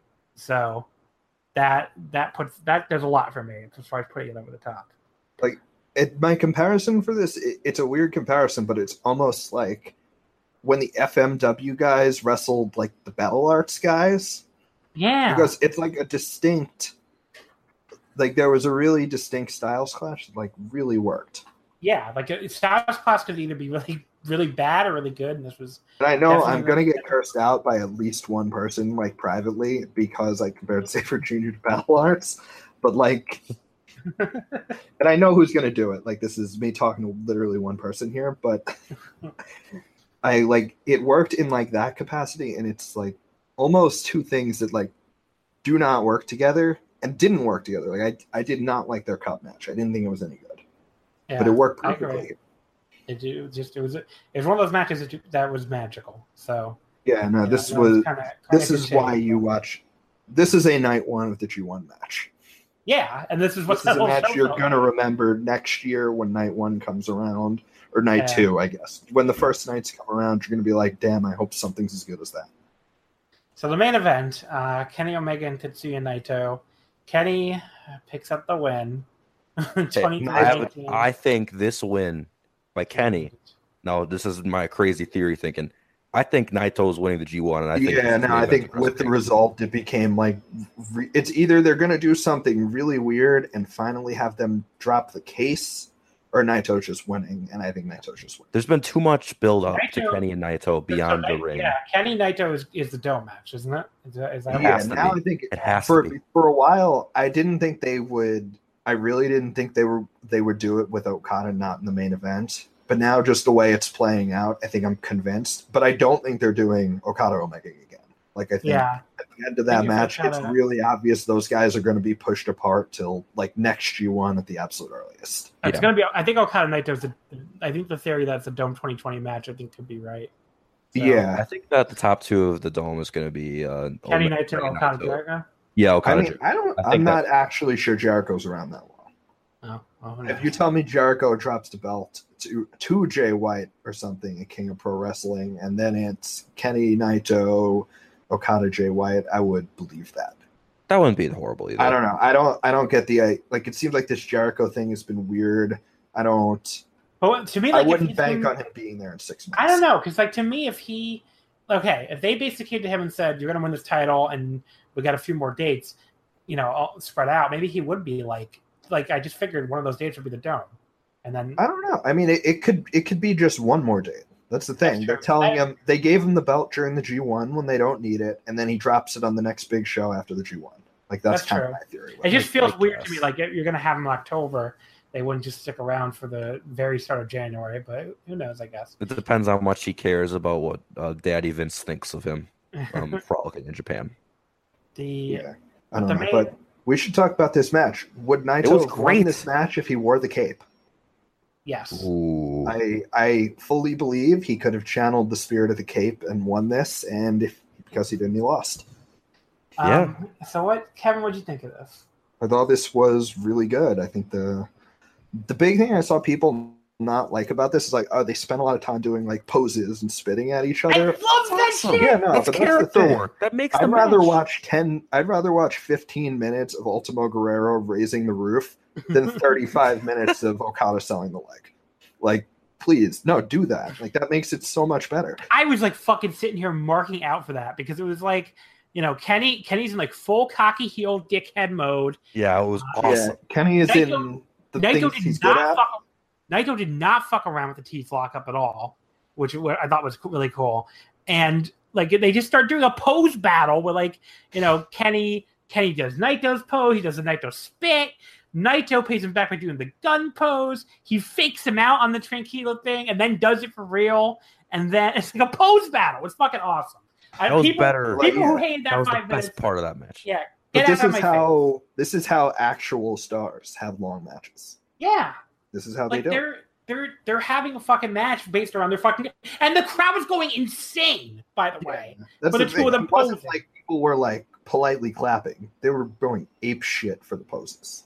like these are two extremely. I mean, I, I know some people want to hear about this Kenny about Kenny Omega, and I don't really like Kenny Omega that But much. listen, yeah, I don't like Kenny But- Omega that but much. he's, He's really over. over. Yeah. Yeah, Yeah, they And love him. like- This so isn't Mar- this isn't Marty Scurll and Will Ospreay having a 30 minute match where they have to brain each other to get cheers. Like this is two legitimate superstars. Yeah, I mean Kenny Omega. I- You know, I saw it firsthand. He's very popular there. Um, you know, Naito obviously I think is more popular, but it's close. Yeah, know? but it's not like yeah, it's not like the difference between Naito and Michael Elgin.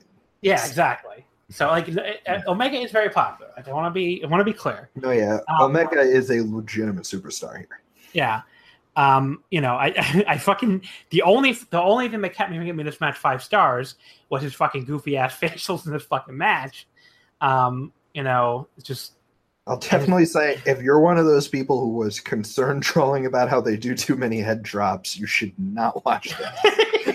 Yeah. they did do do a not lot of watch this. they did do a lot of head drops. It's true.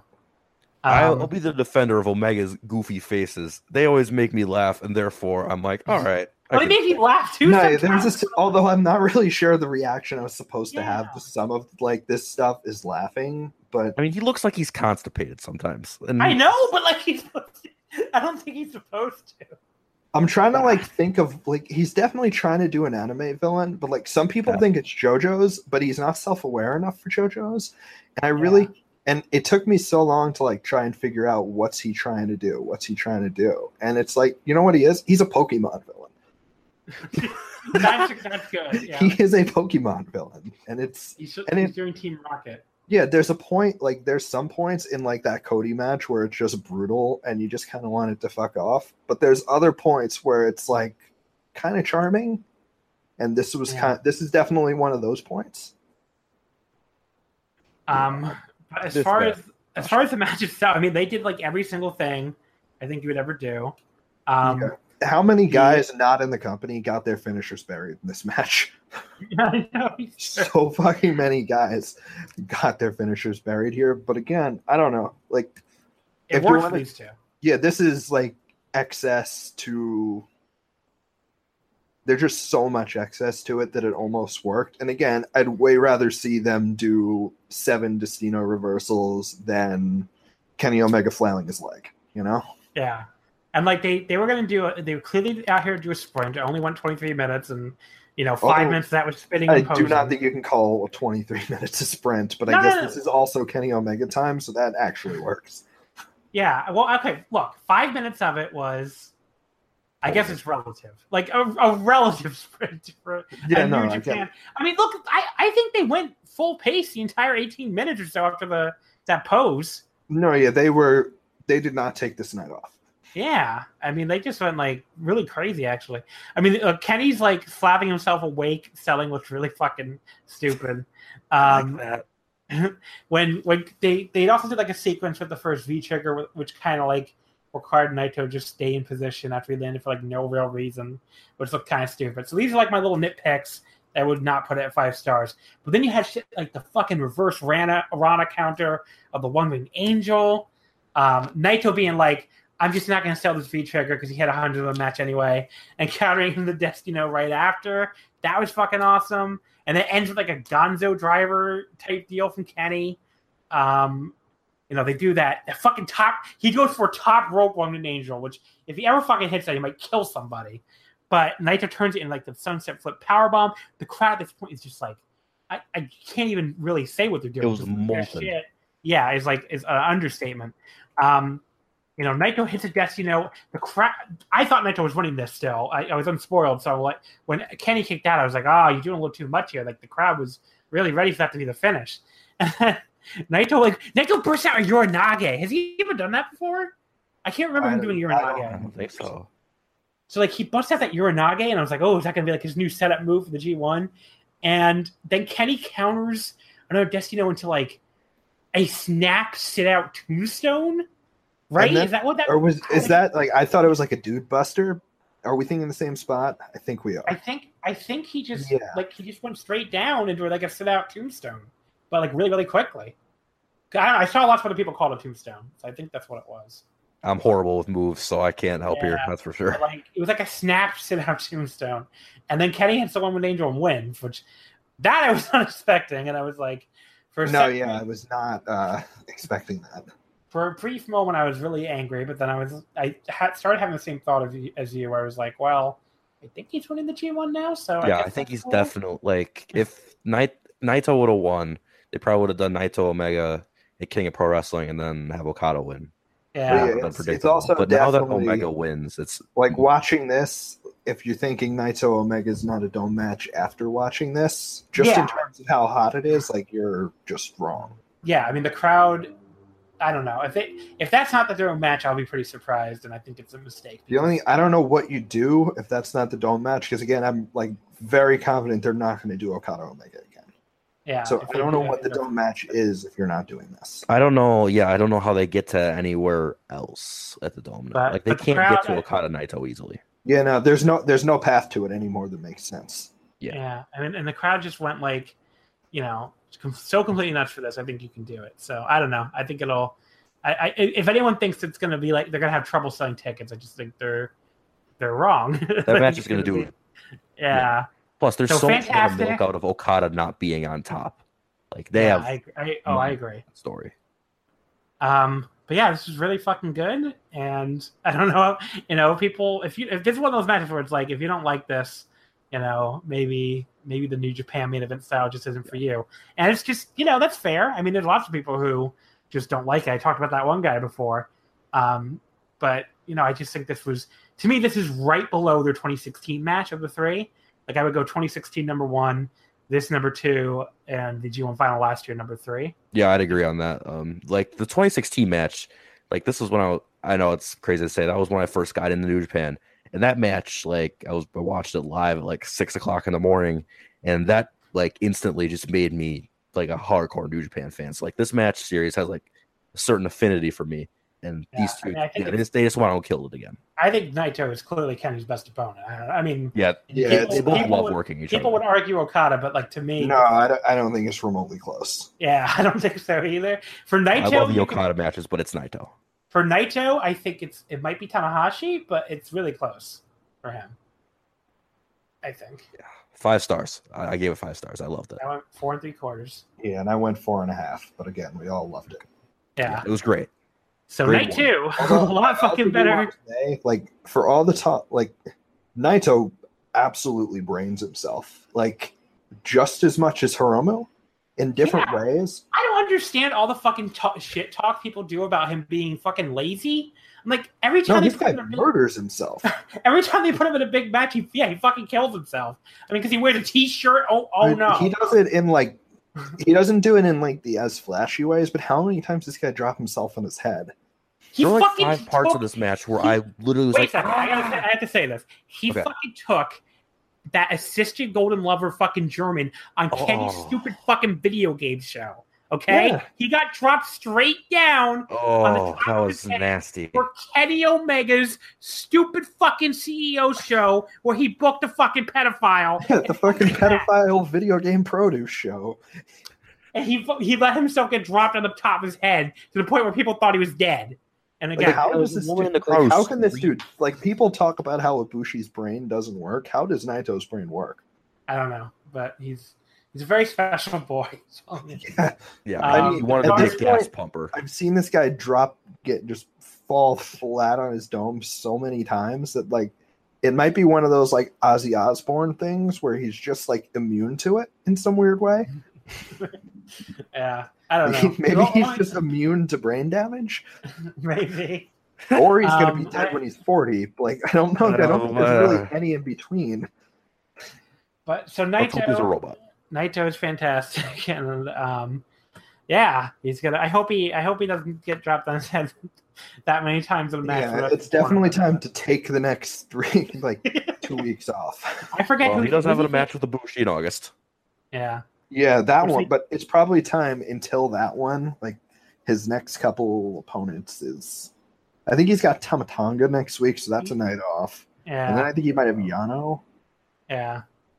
So he'll he'll get some nights off, but I don't Yeah, know. The, the whole the whole lazy Naito narrative is so fucking crazy. Like the when when he he and Min- he and Minoru Suzuki had like a disappointing match for the IC title, and you would think like Naito was the worst fucking wrestler on planet Earth. The way some people on Twitter acted it was like, oh, if he keeps having more performances like this, then Yeah, uh, I bit into that narrative, not but I that was just me being stupid. Also, I looked it up. Naito has Ishii next in Korakuen, so Oh, okay, so yeah, that's not they're not that's gonna not a light yeah, match at all. yeah. they're gonna kill each other again. And then he has Juice, and then he has the Tama Tonga match. I mean, he okay. did have he had like you know he didn't have to do a ton in the first half of the year at least. Um, he just No, he, he did get a light early here, but yeah I don't. Although Juice Juice is another one that's interesting. I didn't talk about him because we're just sick of the Tama Tonga crap. But how he's going to be booked in this is like you'll probably be able to see really easily what they actually think of that U.S. belt. Yeah. Yeah. There's so many champions, like all the champions are in the B block, and there's like you have to protect practically everyone in that B Like, block. And it's gonna Juice can really- get eight points, yeah. yeah, absolutely. And I like that probably shows what they actually think of that belt pretty quickly. Yeah. Um, all right, so the next match or next show, I mean, Naito, wear the cape and you'll win the tournament. night three, July 16th, we moved from the Ota Ward Gym in Tokyo to Sapporo, which did, can you believe this? It did 300 more fans for Tanahashi White than the that the first night Naito Ibushi show did last That's year. crazy. Like to me, that shows how hot New Japan is. But um, yeah, I mean, it should- three hundred is like just within a margin of error that doesn't really matter. you know? yeah, but like it didn't drop at all. What were the What were the days of the week of this? I, I don't even remember. It was point. uh Friday. I think Friday, Saturday, Sunday. okay, so then that Uh, doesn't yeah. really matter. Yeah, I mean, just mean it wasn't a drop at all for Jay White. no, and so yeah, it's good. the same. Um, so Michael Elgin defeating Hangman Page in 17-17 with the Elgin bomb. Um, Elgin goes to two and zero, and Page goes to one and one. This was this was good. I mean, they Yeah, had a, was- Yeah, like I I really said, liked it. Elgin is way better at doing these like indie style matches than he is like the never slap fights. Hangman. and they- It's just also where the crowd like weirdly got super behind Hangman Page. No, they were going I- nuts. I assume it's part of it's because they, they Japan loves to cheer on underdogs sometimes. They also like- love cowboys. They also love Cowboys. it's true. So that's a great, it was a great choice on his part. But like just hearing a crowd chant "Hangman, Hangman," in yeah, like it took me like five seconds to figure out what they were chanting. I'm like, oh, Like that was really funny. Um, Elgin used a Tiger Driver, which is like, remember Yeah. after he broke out the Burning Hammer a few months ago, it's like he's trying to. No, there was there was a point before the Elgin things came before the stuff about Elgin came out where him basically doing all these all Japan finishes was like it was you were like laughing with him almost, even though you were kind of laughing at him. And now like the geeky charm of Elgin is just like dead. and Yeah. it just makes it so much harder to watch him.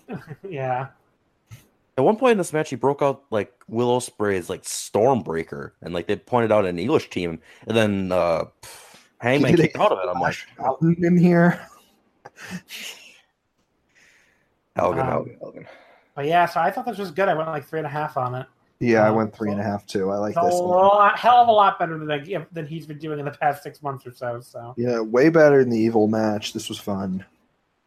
Yeah, it was a good, good opener. Good opener. Mhm. That's for sure. And again, this got time for like usually the first G1 match doesn't really get that much time. yeah, Like that's usually the Yoshihashi spot where he gets eight minutes. This went like what, seventeen minutes or something like that? yeah. But everything on this show got time actually. Yeah, We'll talk it about did. It was actually to pretty the long. to the the what am I thinking? The negative of a lot of the later matches in the show.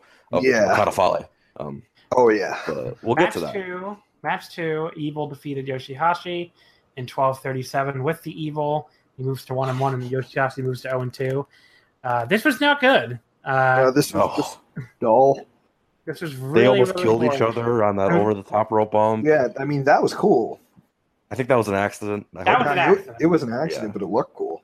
Yeah, Yeah. I mean, because Yoshi immediately like repeated the power bomb when they got back in the ring, so it made it pretty clear to me it was an accident. But This is Uh-huh. definitely like the epit like somebody needs to do like a PSA to the locker room and show this match and explain that not every match needs a fired up chop exchange.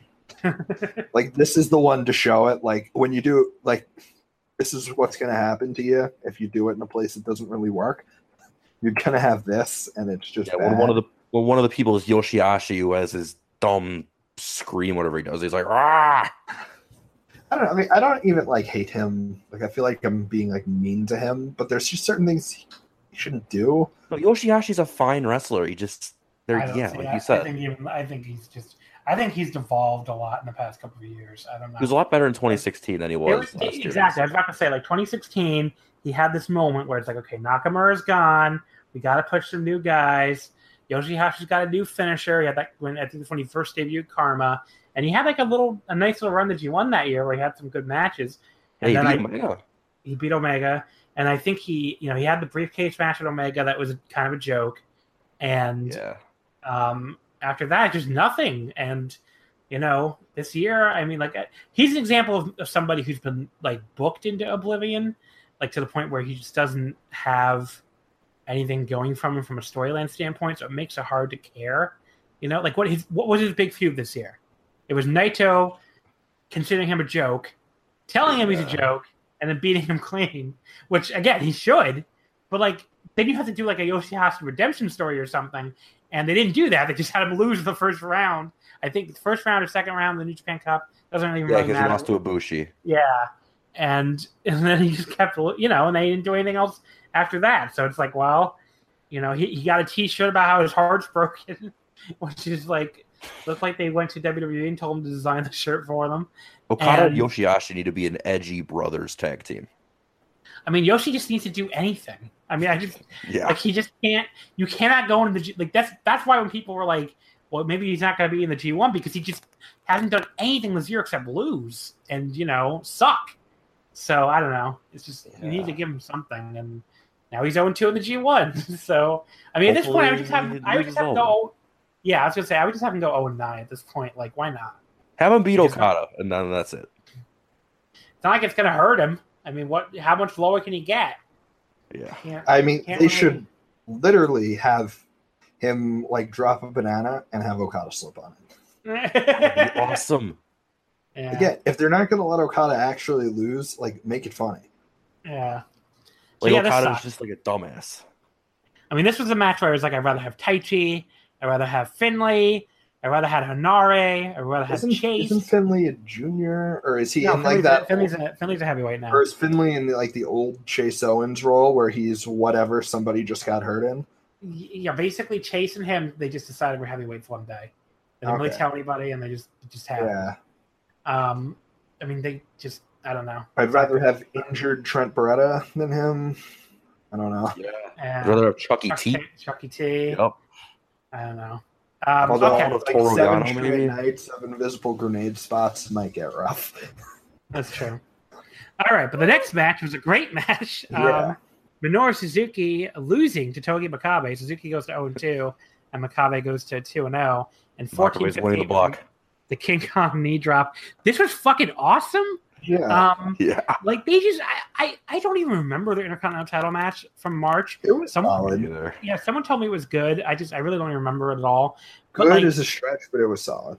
It was all right. they, they just beat the fucking shit out of each other in this match. Yeah, no. Well, Like, Jay White had- wants to watch how to have a crowd brawl. He doesn't have to watch Mexican matches. Literally, watch this. Watch I mean, they Toby just- No, yeah, literally. This happened two nights later or whatever. Just watch this match and show how to be engaging outside of the ring. Um, they so they do this like standoff at the dueling chairs, and then they just sort of like agree to get back in the ring. Like I love that shit. Yeah. It's like, It's like, like- "Arr."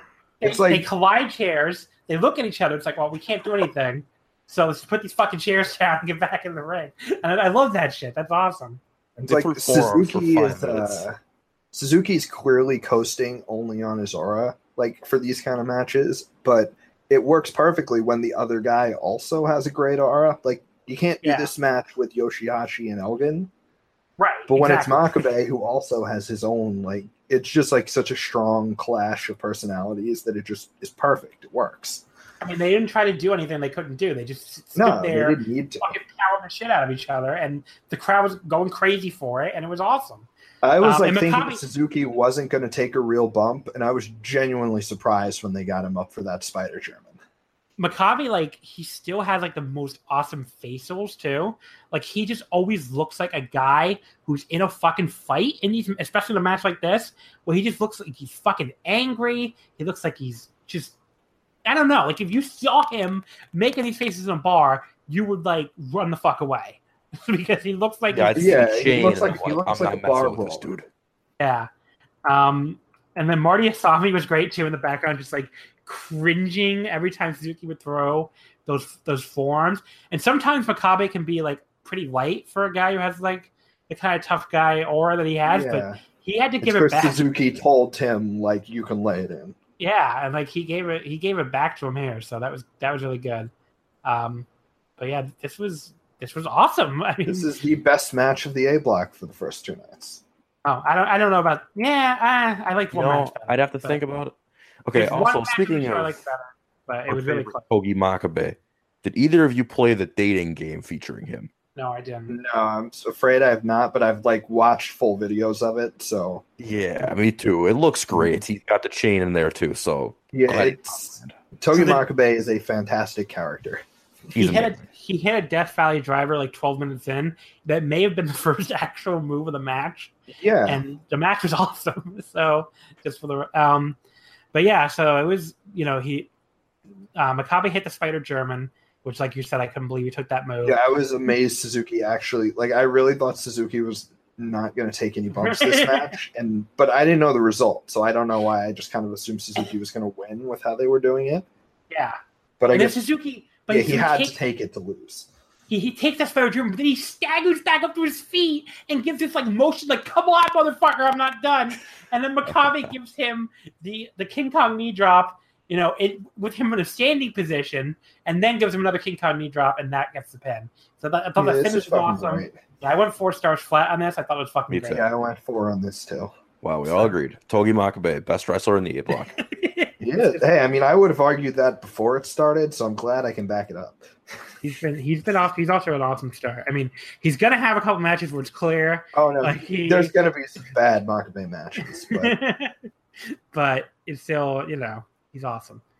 Um, Kevin, and then Kevin Kelly like decided to really like put the JR twist over the top of the end because he just like screamed at the top of his lungs how great the referee was for not DQing anybody. He's like, that was so great. They just let them have a fight, like screaming.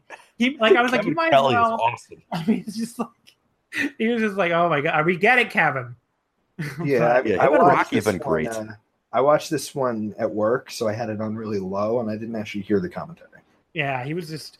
I mean, they, they're good, and he was just like, I just love all the stuff of with him being like, I'm going to do the exact opposite of Jim Ross. So, um, okay, so Okada Fale. Um, Sucked. Fale, Right. There's one point I want to make about this one. Do you want to give like the result actually? yeah, he won in Before- I'm gonna 13. give it away. Fale won in 13 38 with the bad luck fall to move in 1 and 1. And Okada's 0 2. Um, yeah, this wasn't good.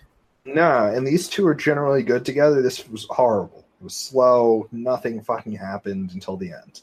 Interference. I didn't hate it as much as that. Like, I think uh, I went three stars. I think I actually have to go lower. I think it was more like two and a half. One and a half. Yeah, I went like two. Yeah, I think I'm, I I'm think, closer to I'm one and a thinking- half. I'm thinking two and a half. Now I think about it. Like I thought some of the actual match stuff was good, but the in it look the the using Tanga Loa as a springboard hit volley thing is like one of those spots that's like too cute by half. It just Tonga had to like kneel there forever. Um, but Okada went in the ring and did like a tum- weird like tumble off the turnbuckle. That was really funny. Yeah, he, Um, he just smiled to it, and he's like, "Guys, he sucks, but he's awesome." Now, Like- I think the thing I was thinking about this match is the finish was Fale was doing something with the ref in the corner. Tama Tonga came in and hit the RKO, and then Fale hit another bad luck fall for the pin. Now, do you know has New Japan changed camera crews recently? I don't think so. Uh, Because they completely missed the Tama Tonga run in, and I don't know if it was a terrible artistic choice or if it was someone just fucked up. yeah, no, it's the same TBS si- TBS site. Yeah, and then they even had on night two. I forgot to say because we were like talking about an actually good match, so I didn't care. But there was a spot in uh, Omega Naito where Omega was pulling up the mats, and then Naito drop kicked him through Yeah, the yeah, that was. But they decided to use the most bizarre angle that you really couldn't tell what was happening. So it kind of just looked like the mat was falling on Kenny, yeah. and it was I, like I thought that was an artistic choice. I thought they were like, well, yeah, again, I think these. I don't know if these were two just fucking up the camera angles or really bad artistic choices. yeah, I thought that was like, oh, we're gonna see Kenny flying out of no or Naito flying in out of nowhere, but like it doesn't work with when the can't mat's blocking see it. Naito, yeah. You just saw a map flop on Omega, and it looked like Omega got hit by the mat and fell down. Yeah. And again, and then this one they did the same thing. Like you could hear the crowd reacting to the fact that Tama Tonga run in, but the camera were just staring at Bad Luck Fale, like jarring it up with the ref. So you missed clearly the most important part of the match. Oh, that reminds me. There was a spot in the first night with Bad Luck Fale and Hangman Page where Tanga Loa comes out like halfway through, and Kevin Kelly mentions it, but you don't see him for like five minutes, and then it's like, oh, he's there. Yeah, it's like That- I don't know.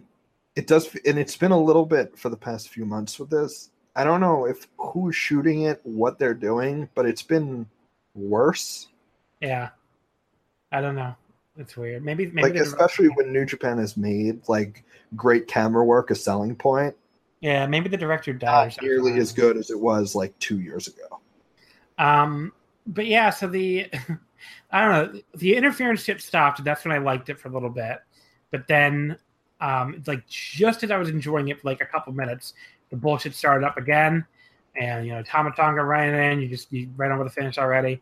I just I I don't want to see this fucking shit. I just that's what it comes down to. I don't want to see running bullshit in both fucking blocks of the G1. I didn't want to see it when it was like you know Prince Devitt doing it. I didn't want to see it. I don't know if AJ did AJ do it. I guess he did a little bit. I didn't want to see any of it. And like they're gonna do it every fucking night. It seems like with both these guys. Like Tanga Loa's gonna be out there every single night, and for both guys, it's like, isn't Bad Luck Fale supposed to be a fucking monster? Like I get it for Tama Tonga. Why the fuck does Bad Luck Fale need this shit? It's just so fucking stupid. Like I know Yeah, oh, especially- it's heel heat. It's not good heat. It's Imagine like Jay White versus Bad Luck Fale at this point right now. What is It's like that match? turn- turn it's turned the fucking channel heat for me. Yeah. Yeah, I don't know. I don't get why they need to do it for Fale. Like I do, I get it for Tonga. I don't get why they need to. But again, and this thing goes back to the exact same thing. Like they're clearly doing an Okada's lost his way storyline. But again, it was a total fluke loss that Okada probably would have won. Yeah. So it was just, it's just weird. Like it's I mean, of it, it's it, it's good in that when it comes to the Jay White Okada story, and that Jay can still talk about how you know I'm two and zero and he's zero and two, and I'm Yeah. the leader, leader of it plays into it plays in the finish made sense because it played the finish tonight one made sense because it clearly plays into Jay White's character and the fact that yeah. he actually isn't good enough. But, on he's, but he's gonna tell everybody, yeah. But like as far as Okada himself, it doesn't really work. no, Um, but yeah, so this was not very good. No, the, yeah, I thought this was a very bad match. My cat came in the room during this match, and I spent more time petting it than watching this match. Good choice. Uh, the main event, okay, Tanahashi and Jay White. Um, so I like this a lot. Um, I think Kevin probably disagrees. No, When I mean when I Oh. talk about matches that have 20 minutes of boring limb work that has absolutely no play into the finish, this is it. Like this is the so I I was okay with it because first of all, the the leg work was set up from the pre- the previous show, so it made logical sense to me for why Jay White would be going after the leg for a while. And Tanahashi selling is so good that like like if Ta- if so- if the person selling is going to be that good at it, that is, doesn't it doesn't really feel like a complete waste of my time then because at least that made it interesting. Whereas you know Okada laying on the mat for 15 minutes in the Suzuki match that was not interesting, and uh, you know Okada's not very good at limb selling.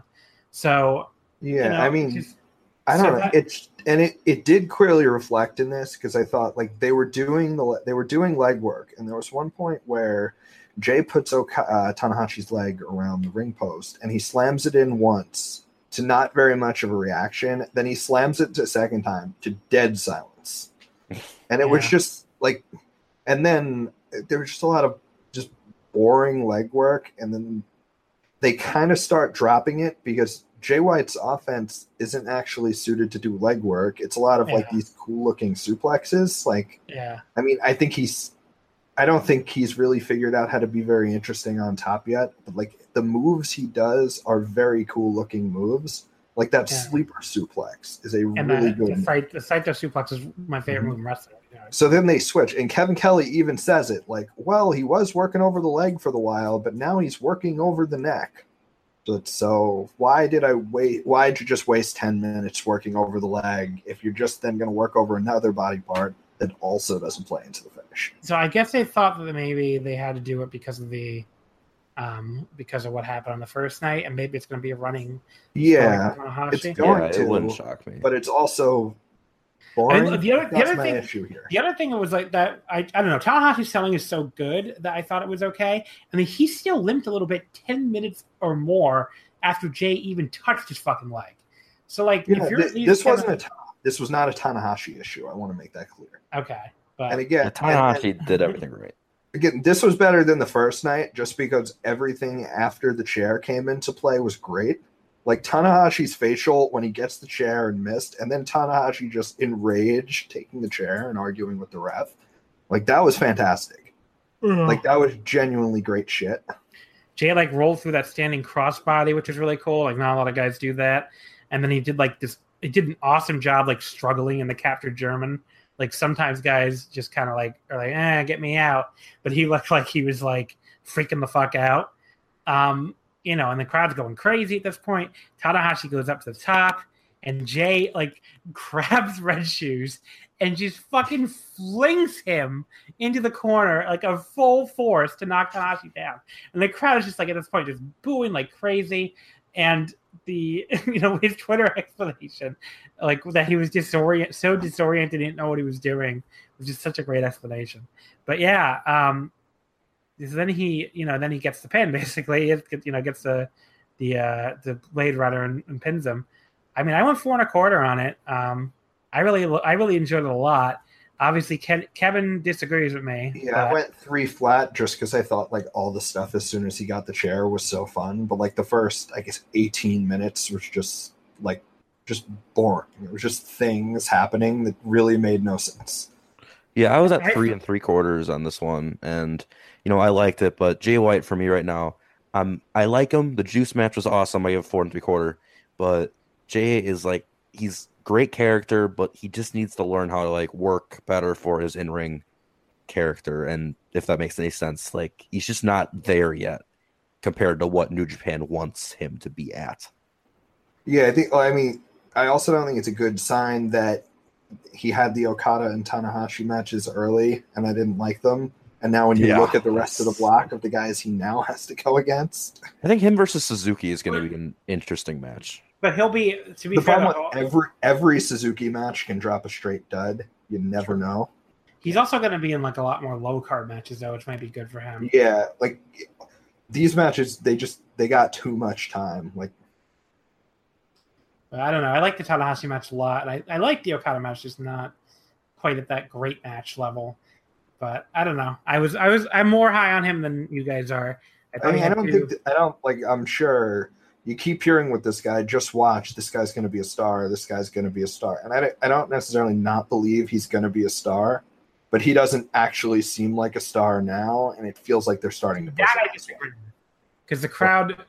I think he's the only guy in the company that comes off as like a heel star. And but With that's my problem. They they're into it when the chair is there, but no one gave a shit when he was doing all the legwork. And that's my problem with it because it's no one gave a shit when he was working over Tanahashi, who might literally be the best babyface in the world. I guess. Which that keeps it back. Like again, it like again, the actual stars on the last night never had that issue for a second. That's fair. No, Jay I in. America was There was Yeah, I a think he- tiny bit. Even when you go into like Sanada and Goto, who are over but not stars, they were over from the second they walked out. This one, it took 15 minutes for the people to start to care. Uh, That's true, but I mean, I, okay, maybe a better word to put it is he was a he's a developing star. He might Yeah, be, yeah, but I think it's pretty clear they just had him beat Okada and Tanahashi. I worry. Yeah, I worry that they're rushing too quick into Jay White and that they're gonna burn him out before they he can really get to his full potential. I don't know. I mean, I've I've lived through enough pushes in this company that did not work at all for the first like six months to a year. I mean, you know, You know, they- they're if they see it, like it's going to take something really bad for them to give up. You know, Yeah, yeah. But I I mean, don't, and I don't think he's been quite that level of like, holy fuck, we need to stop. Like the people aren't walking out early. It's like during the finish, they are. They're clearly into it at the end. So it's not like this is like holy shit. We need to change course on this guy right now. If No, this yeah, I guy like wins White. the I'm G just one saying, and it's yeah. going to the Tokyo Dome to main event, then I'll say, yeah, that sounds like a really bad idea. yeah. Beating I Tanahashi don't and think he's going Okada to. within seven months is a very strong way to start. And I like Jay White, but I'm just I'm But- still I a mean- little skeptical. They're G one matches though. Like it's not. I, like, Uh, I, yeah. I don't Again- mean it's like like a lot of people can beat people in the G one. It doesn't mean they're like fucking um, Yoshihashi beat Kenny Omega. Yeah, like, Yeah. I, it's, it's I guess a you're right. You're but- right. I mean, we're not even like- we're even talking. Zack Sabre Jr. won the New Japan Cup. I don't know. I think all those guys might be about to get their wins back on Zack Sabre Oh, Jr. they definitely are. what I'm saying here. That's Yeah. why they're all on the same block. Yeah, and I'm not saying like I, if this guy wins the G1 and is actually going to the Tokyo Dome main event, I'd say yeah, that's a pretty big mistake. But I don't think he's going to. Yeah, So I don't I don't. it- so I don't. Yeah, I don't think. I don't think beating Tanahashi and Okada in the G one is too much too fast. I, I think it's. You could argue maybe he's not ready for. You no, know, I don't. ready I for do. I think slot. it's very clear he's not actually on the level of the actual top star shed. Yeah, that's fair. But I but I also don't think that him winning these two matches is like more than he fucking could handle. No, like not at said, all. the crowd- doesn't matter. The crowd did go nuts for it at the end. So yeah, exactly. No, that I I, don't think that's what I'm saying. If I'm making that point, yeah. But he's being, I think he's a solid right now. I think he's a solid upper mid Carter. I think he has a lot of potential to become to become a star. You know, he isn't maybe isn't already. I mean, And I he's like- very clearly someone they think is going to be though. Yeah, and I liked both these matches more, more than you guys did. So I'm willing No, to defend my position. What'd you give the Okada White match in terms Three of? and three, three and three quarters. I actually went four on that one. Oh, okay. believe Well, it or not. I well, like the, Tan- the Tanahashi one. I gave. I went four and a quarter. Yeah, I wasn't as high on the Tanahashi one, but Jay White, I still like the Juice match was. It's going to be in my top yeah. ten. I- at the end of that the one I gave four and a half. Yeah, that match is great. Although That I think I amplified that greatly just because of how like how good the Barnett and Jr. Well, a when I found out Jr. actually got hurt, it was hilarious, and b Oh, the fact that I apparently Josh Barnett actually got so mad he wanted to beat him up. But that's oh, Yeah. all. And Jay White, Jay Yeah, White played it that's off amazing. so good that I'm like, okay, this he's got it. That was what made me turn on, on Jay White and think he's great.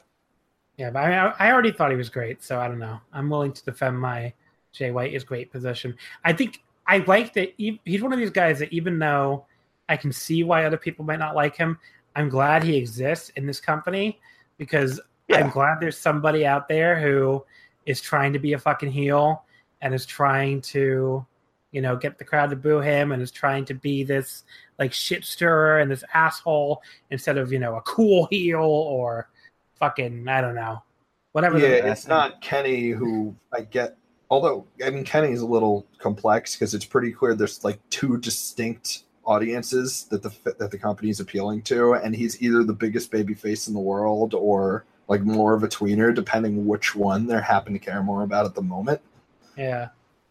So that's a Right. little yeah. It's definitely this guy is pure heel in front of every single fan base. Yeah, and I have one more. I think it's important to have that guy to have Yeah, that you, guy. no, they actually needed. I think they needed that kind of guy pretty badly. Yeah. for sure. And I think Striga pointed this out on Twitter, is at the beginning of the year when um, Omega tried to recruit White into the Bullet Club. Apparently, there was a backstage interview where Tama Tonga's like maybe they had the wrong person to recruit him. That I think I that made me think Jay White's going to be joining that Bullet Club Tongan Oceania group. Like Oh, I, I fuck. I Um, hope not. I'm buying into that now, even though I it would be a Jay White would be the best worker in that group. I really want to see Chaos get fucking like uh, do a split or something. Like they have to. That has to change. Like you can't just. I don't know. I mean, New, Jap- New Japan needs a units to spend match, and I think they Yeah. need it They bad. do, they do. Although it'll be like somehow Tribe Vanguard just survives. I mean, somehow the ROH Bullet Club is will be the only one intact after. Like the basically the worst case scenario. well, Lij Lij would they would never break up Lij, but Put other- Tomohiro Ishii and Lij. Let's let's get that going. No, no, no one's allowed to join Lij. No, yeah, that's the thing. That's the other problem. Like LIJ doesn't need anybody. Yeah, Uh, Ishii. no, no one can join Lij. It's perfect the way it is. You don't don't mess. You don't fuck Too- with. The, yeah, you have, you've You got have too many perfectly distinct personalities for it. yeah. I mean, you have possibly the greatest unit of all time. You don't fuck with it. No, yeah, there's no point. Yeah, I know, I know. I'm just playing around. I know. Okay. Think about it though. um, but that's the G1. Uh, night two, extremely good. Night three, pretty good. An improvement on night one for sure. Night one, uh, okay. So basically, so far the A block, A block has been hit or miss. B blocks only have one night, but uh, that one night was pretty fucking good. The So, B block's gonna be the saving grace of this tournament for sure. yeah, I mean, what we got coming up, even a smaller B block shows. The next show is on Thursday, or I guess tomorrow by the time most of you hear this, which will have a double main event of Ishii and Naito and Goto and Omega. So like, and Yeah, Juice Kota, like third three matches down. It's like, like how that there's no A block shows that can compete with that kind of depth, especially on like a fucking B show. I mean, Exactly. uh Korakuen Friday. Toru, The, Toru Yano, Zack Sabre Jr. too, which yeah, had those good you have a story for that. Yeah, it's kind of Yeah, exactly. I mean, uh, the A block next show is Okada Hangman Page, which I, think that was, that could surprise people. That don't know. match was on my sleeper match that I wrote for uh, Voices of Wrestling. Actually, All right. I think that's gonna be great. uh, has Tanahashi, Bad Luck Fale, Evil Makabe, which could be like a good hit each other match. And this is what I'm talking about with Jay White. He's he's facing Michael Elgin, and he goes all the way to the opener slot of uh of the G1 matches. So, um, but yeah, so that's and then the last show at Korakuen on Saturday. Um, B Block is main evented by Goto and Ishii, which I'm sure they'll hit each other very hard. And then you have the Omega Tama Tonga match with if any crowd is going to be into that match in Japan, Korakuen is probably it. You know, like these are the most hardcore fans. They'll know the whole storyline, everything. Um, and Zack Sabre Jr. Sanada is on there, which could be really good. Yano a- Ibushi. I mean, Yano Yano could Ibushi. they could just go crazy and have fun with each other. Naito and Juice, they had a shitty match for the IC title two years ago, but maybe they can. Juice has improved since then. Um, but yeah, so we're gonna talk about those three shows and the the weird Tokyo Hachioji show, which is on Sunday. Because we have Okada Makabe is main eventing that show. Yeah, four straight nights to G1 coming, folks. So get re- get strapped in. Um, so I'm going to talk about that with uh, Taylor from um, Taylor from Voices of Wrestling. He's on the show a bunch of times. I have him on next week because he's also he also knows his shit about DDT too. And we're also going to talk the DDT Cork, and that's coming up this Sunday. Is next next week? week's. Uh, is next week Harashima versus Irie? It sure is. Well, hopefully we finally get the title change the world needs. I'm gonna be honest. Um, like the free DDT Korakuens, like the, the fact that those are free and on at like 10 o'clock has made me watch DDT on a more consistent basis. I will cry tears of joy if Harashima beats Irie in like 17 minutes and makes him Me too. cry again. Me too. Uh, I don't think he's going to win, by the way, but we'll see. I do not think he's going to win either, but I'm holding out hope here. Sometimes you got to believe in the in the So that'll be next week's episode. Taylor and I will talk about those four G1 shows, and we'll talk about the DDT uh, Korakuen show with uh, with that big main event. Also, with the big love match, Daisuke Sasaki and uh, Asuka. I mean, it's gonna be it's gonna be something. oh um, man, Are we doing the questions this week, or we run out of time because of my computer? uh, well, we gotta talk about Attack on Titan. oh, damn, we do. That was a real fucking draw. That is so- the draw. Yeah, so forget about questions. Attack on Titan. There were not. There weren't really any good ones either, other than uh, which who would have the best match with Mister Niebla, yeah, you can. and it's obviously Togi Makabe. All right, there we go. Yeah, I mean that's the. Podcast I, I. I read these, and there were some of them. I don't know what y'all are talking about. I'm, but like I even sent them in a DM. Like, how on earth am I supposed to answer any of these let me things? let me quickly scan the questions. Let me see. yeah, see if there's any you anything. think are. Uh, what member of LIJ would you most like to see wrestle LA Park? That's from Thoros. Um, Ooh, I mean, that's I from Romo. Yeah, no, Naito. Naito. I disagree. Someone just said Okada versus Nick J- Gage at Game Changer World. Uh, Well, sure. Naito. no, that that match wouldn't work at all because I, I know people might not realize Nick Gage essentially works as like a mid South babyface, just with Yeah. weapons. Okay, there's actually Uh, one here. That's that. It there. It's a simple answer, but what would have to happen for a Sumo Hall crowd to vocally reject a match like the Yeah, Raw? that was from Liu Tang's secret.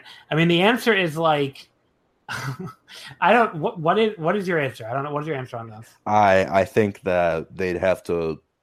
I don't know. They'd have to like Yeah, I don't. do Oh, you something know what- bad. Okay, So you know what the real answer is? You have to book like 15 years of fucking bullshit. No, yeah, that's the, like those kind go. of reactions are like culminations of a lot of bad Like, things, I not just see- one guy people don't This, like. this is what people don't understand. And when people, when I see like fucking again, not to, I guess we can pick on this guy all night, but fucking Michael Levy and all these other people who are like, oh, how how dare the fans shit on these matches with these two wrestlers? because What they fucking do? sucks. because the fucking company has done nothing but fucking bullshit for And 15 you that finishes don't years. matter. 50 Okay? 50 booking. It finish it doesn't You've matter who wins and loses. You've made it clear that it doesn't matter who wins your matches because Roman Reigns could Roman Reigns lost to Bobby Lashley, and the very next night he's in a number one contenders fucking match with Bobby Lashley. There were two of them, two separate matches. So the finishes don't fucking matter at all. Have not mattered in many, many years. So there, there you go. The fans don't care about that. Uh, they, they don't. You don't push the fucking guys you want. So you need the finishes not to matter. You need to repeatedly push the people the crowd is making clear they don't want to see in these roles, while ignoring the people the crowd does want to see. You know, outside of Daniel Bryan one time, and they were going to defeat him. Everybody acts like that Daniel Bryan thing was like, oh well, they they they listened to the fans. They did they put Daniel Bryan over WrestleMania, yeah, they had to be dragged kicking He- and screaming to do that. and he was going to get beat in fucking five minutes by Brock Lesnar at SummerSlam if he hadn't had a fucking concussion. Like people always ignore this part. He was gonna lose. It was setting him up to lose in five minutes to Brock, like the Cena spot that year. And anyway, so, Yeah, but so you have uh, to do all this shit. If you do yeah, all this it's shit, not possible. Like you have to do Japan. Look, I- you have the to other do problem is 15 New years. Japan's people all leave years before it gets to that point. Like New Japan isn't in this WWE weird world where absolutely nothing they do matters. If they book a year of shows that nobody likes, like you'll see a huge decrease in business, you know? Yeah, Yeah, I mean, we've seen It's it. not the same. It Outside can't of happen. WWE is just so weirdly unique, and nothing they do matters. And the pe- even the people keep going, even if they hate it.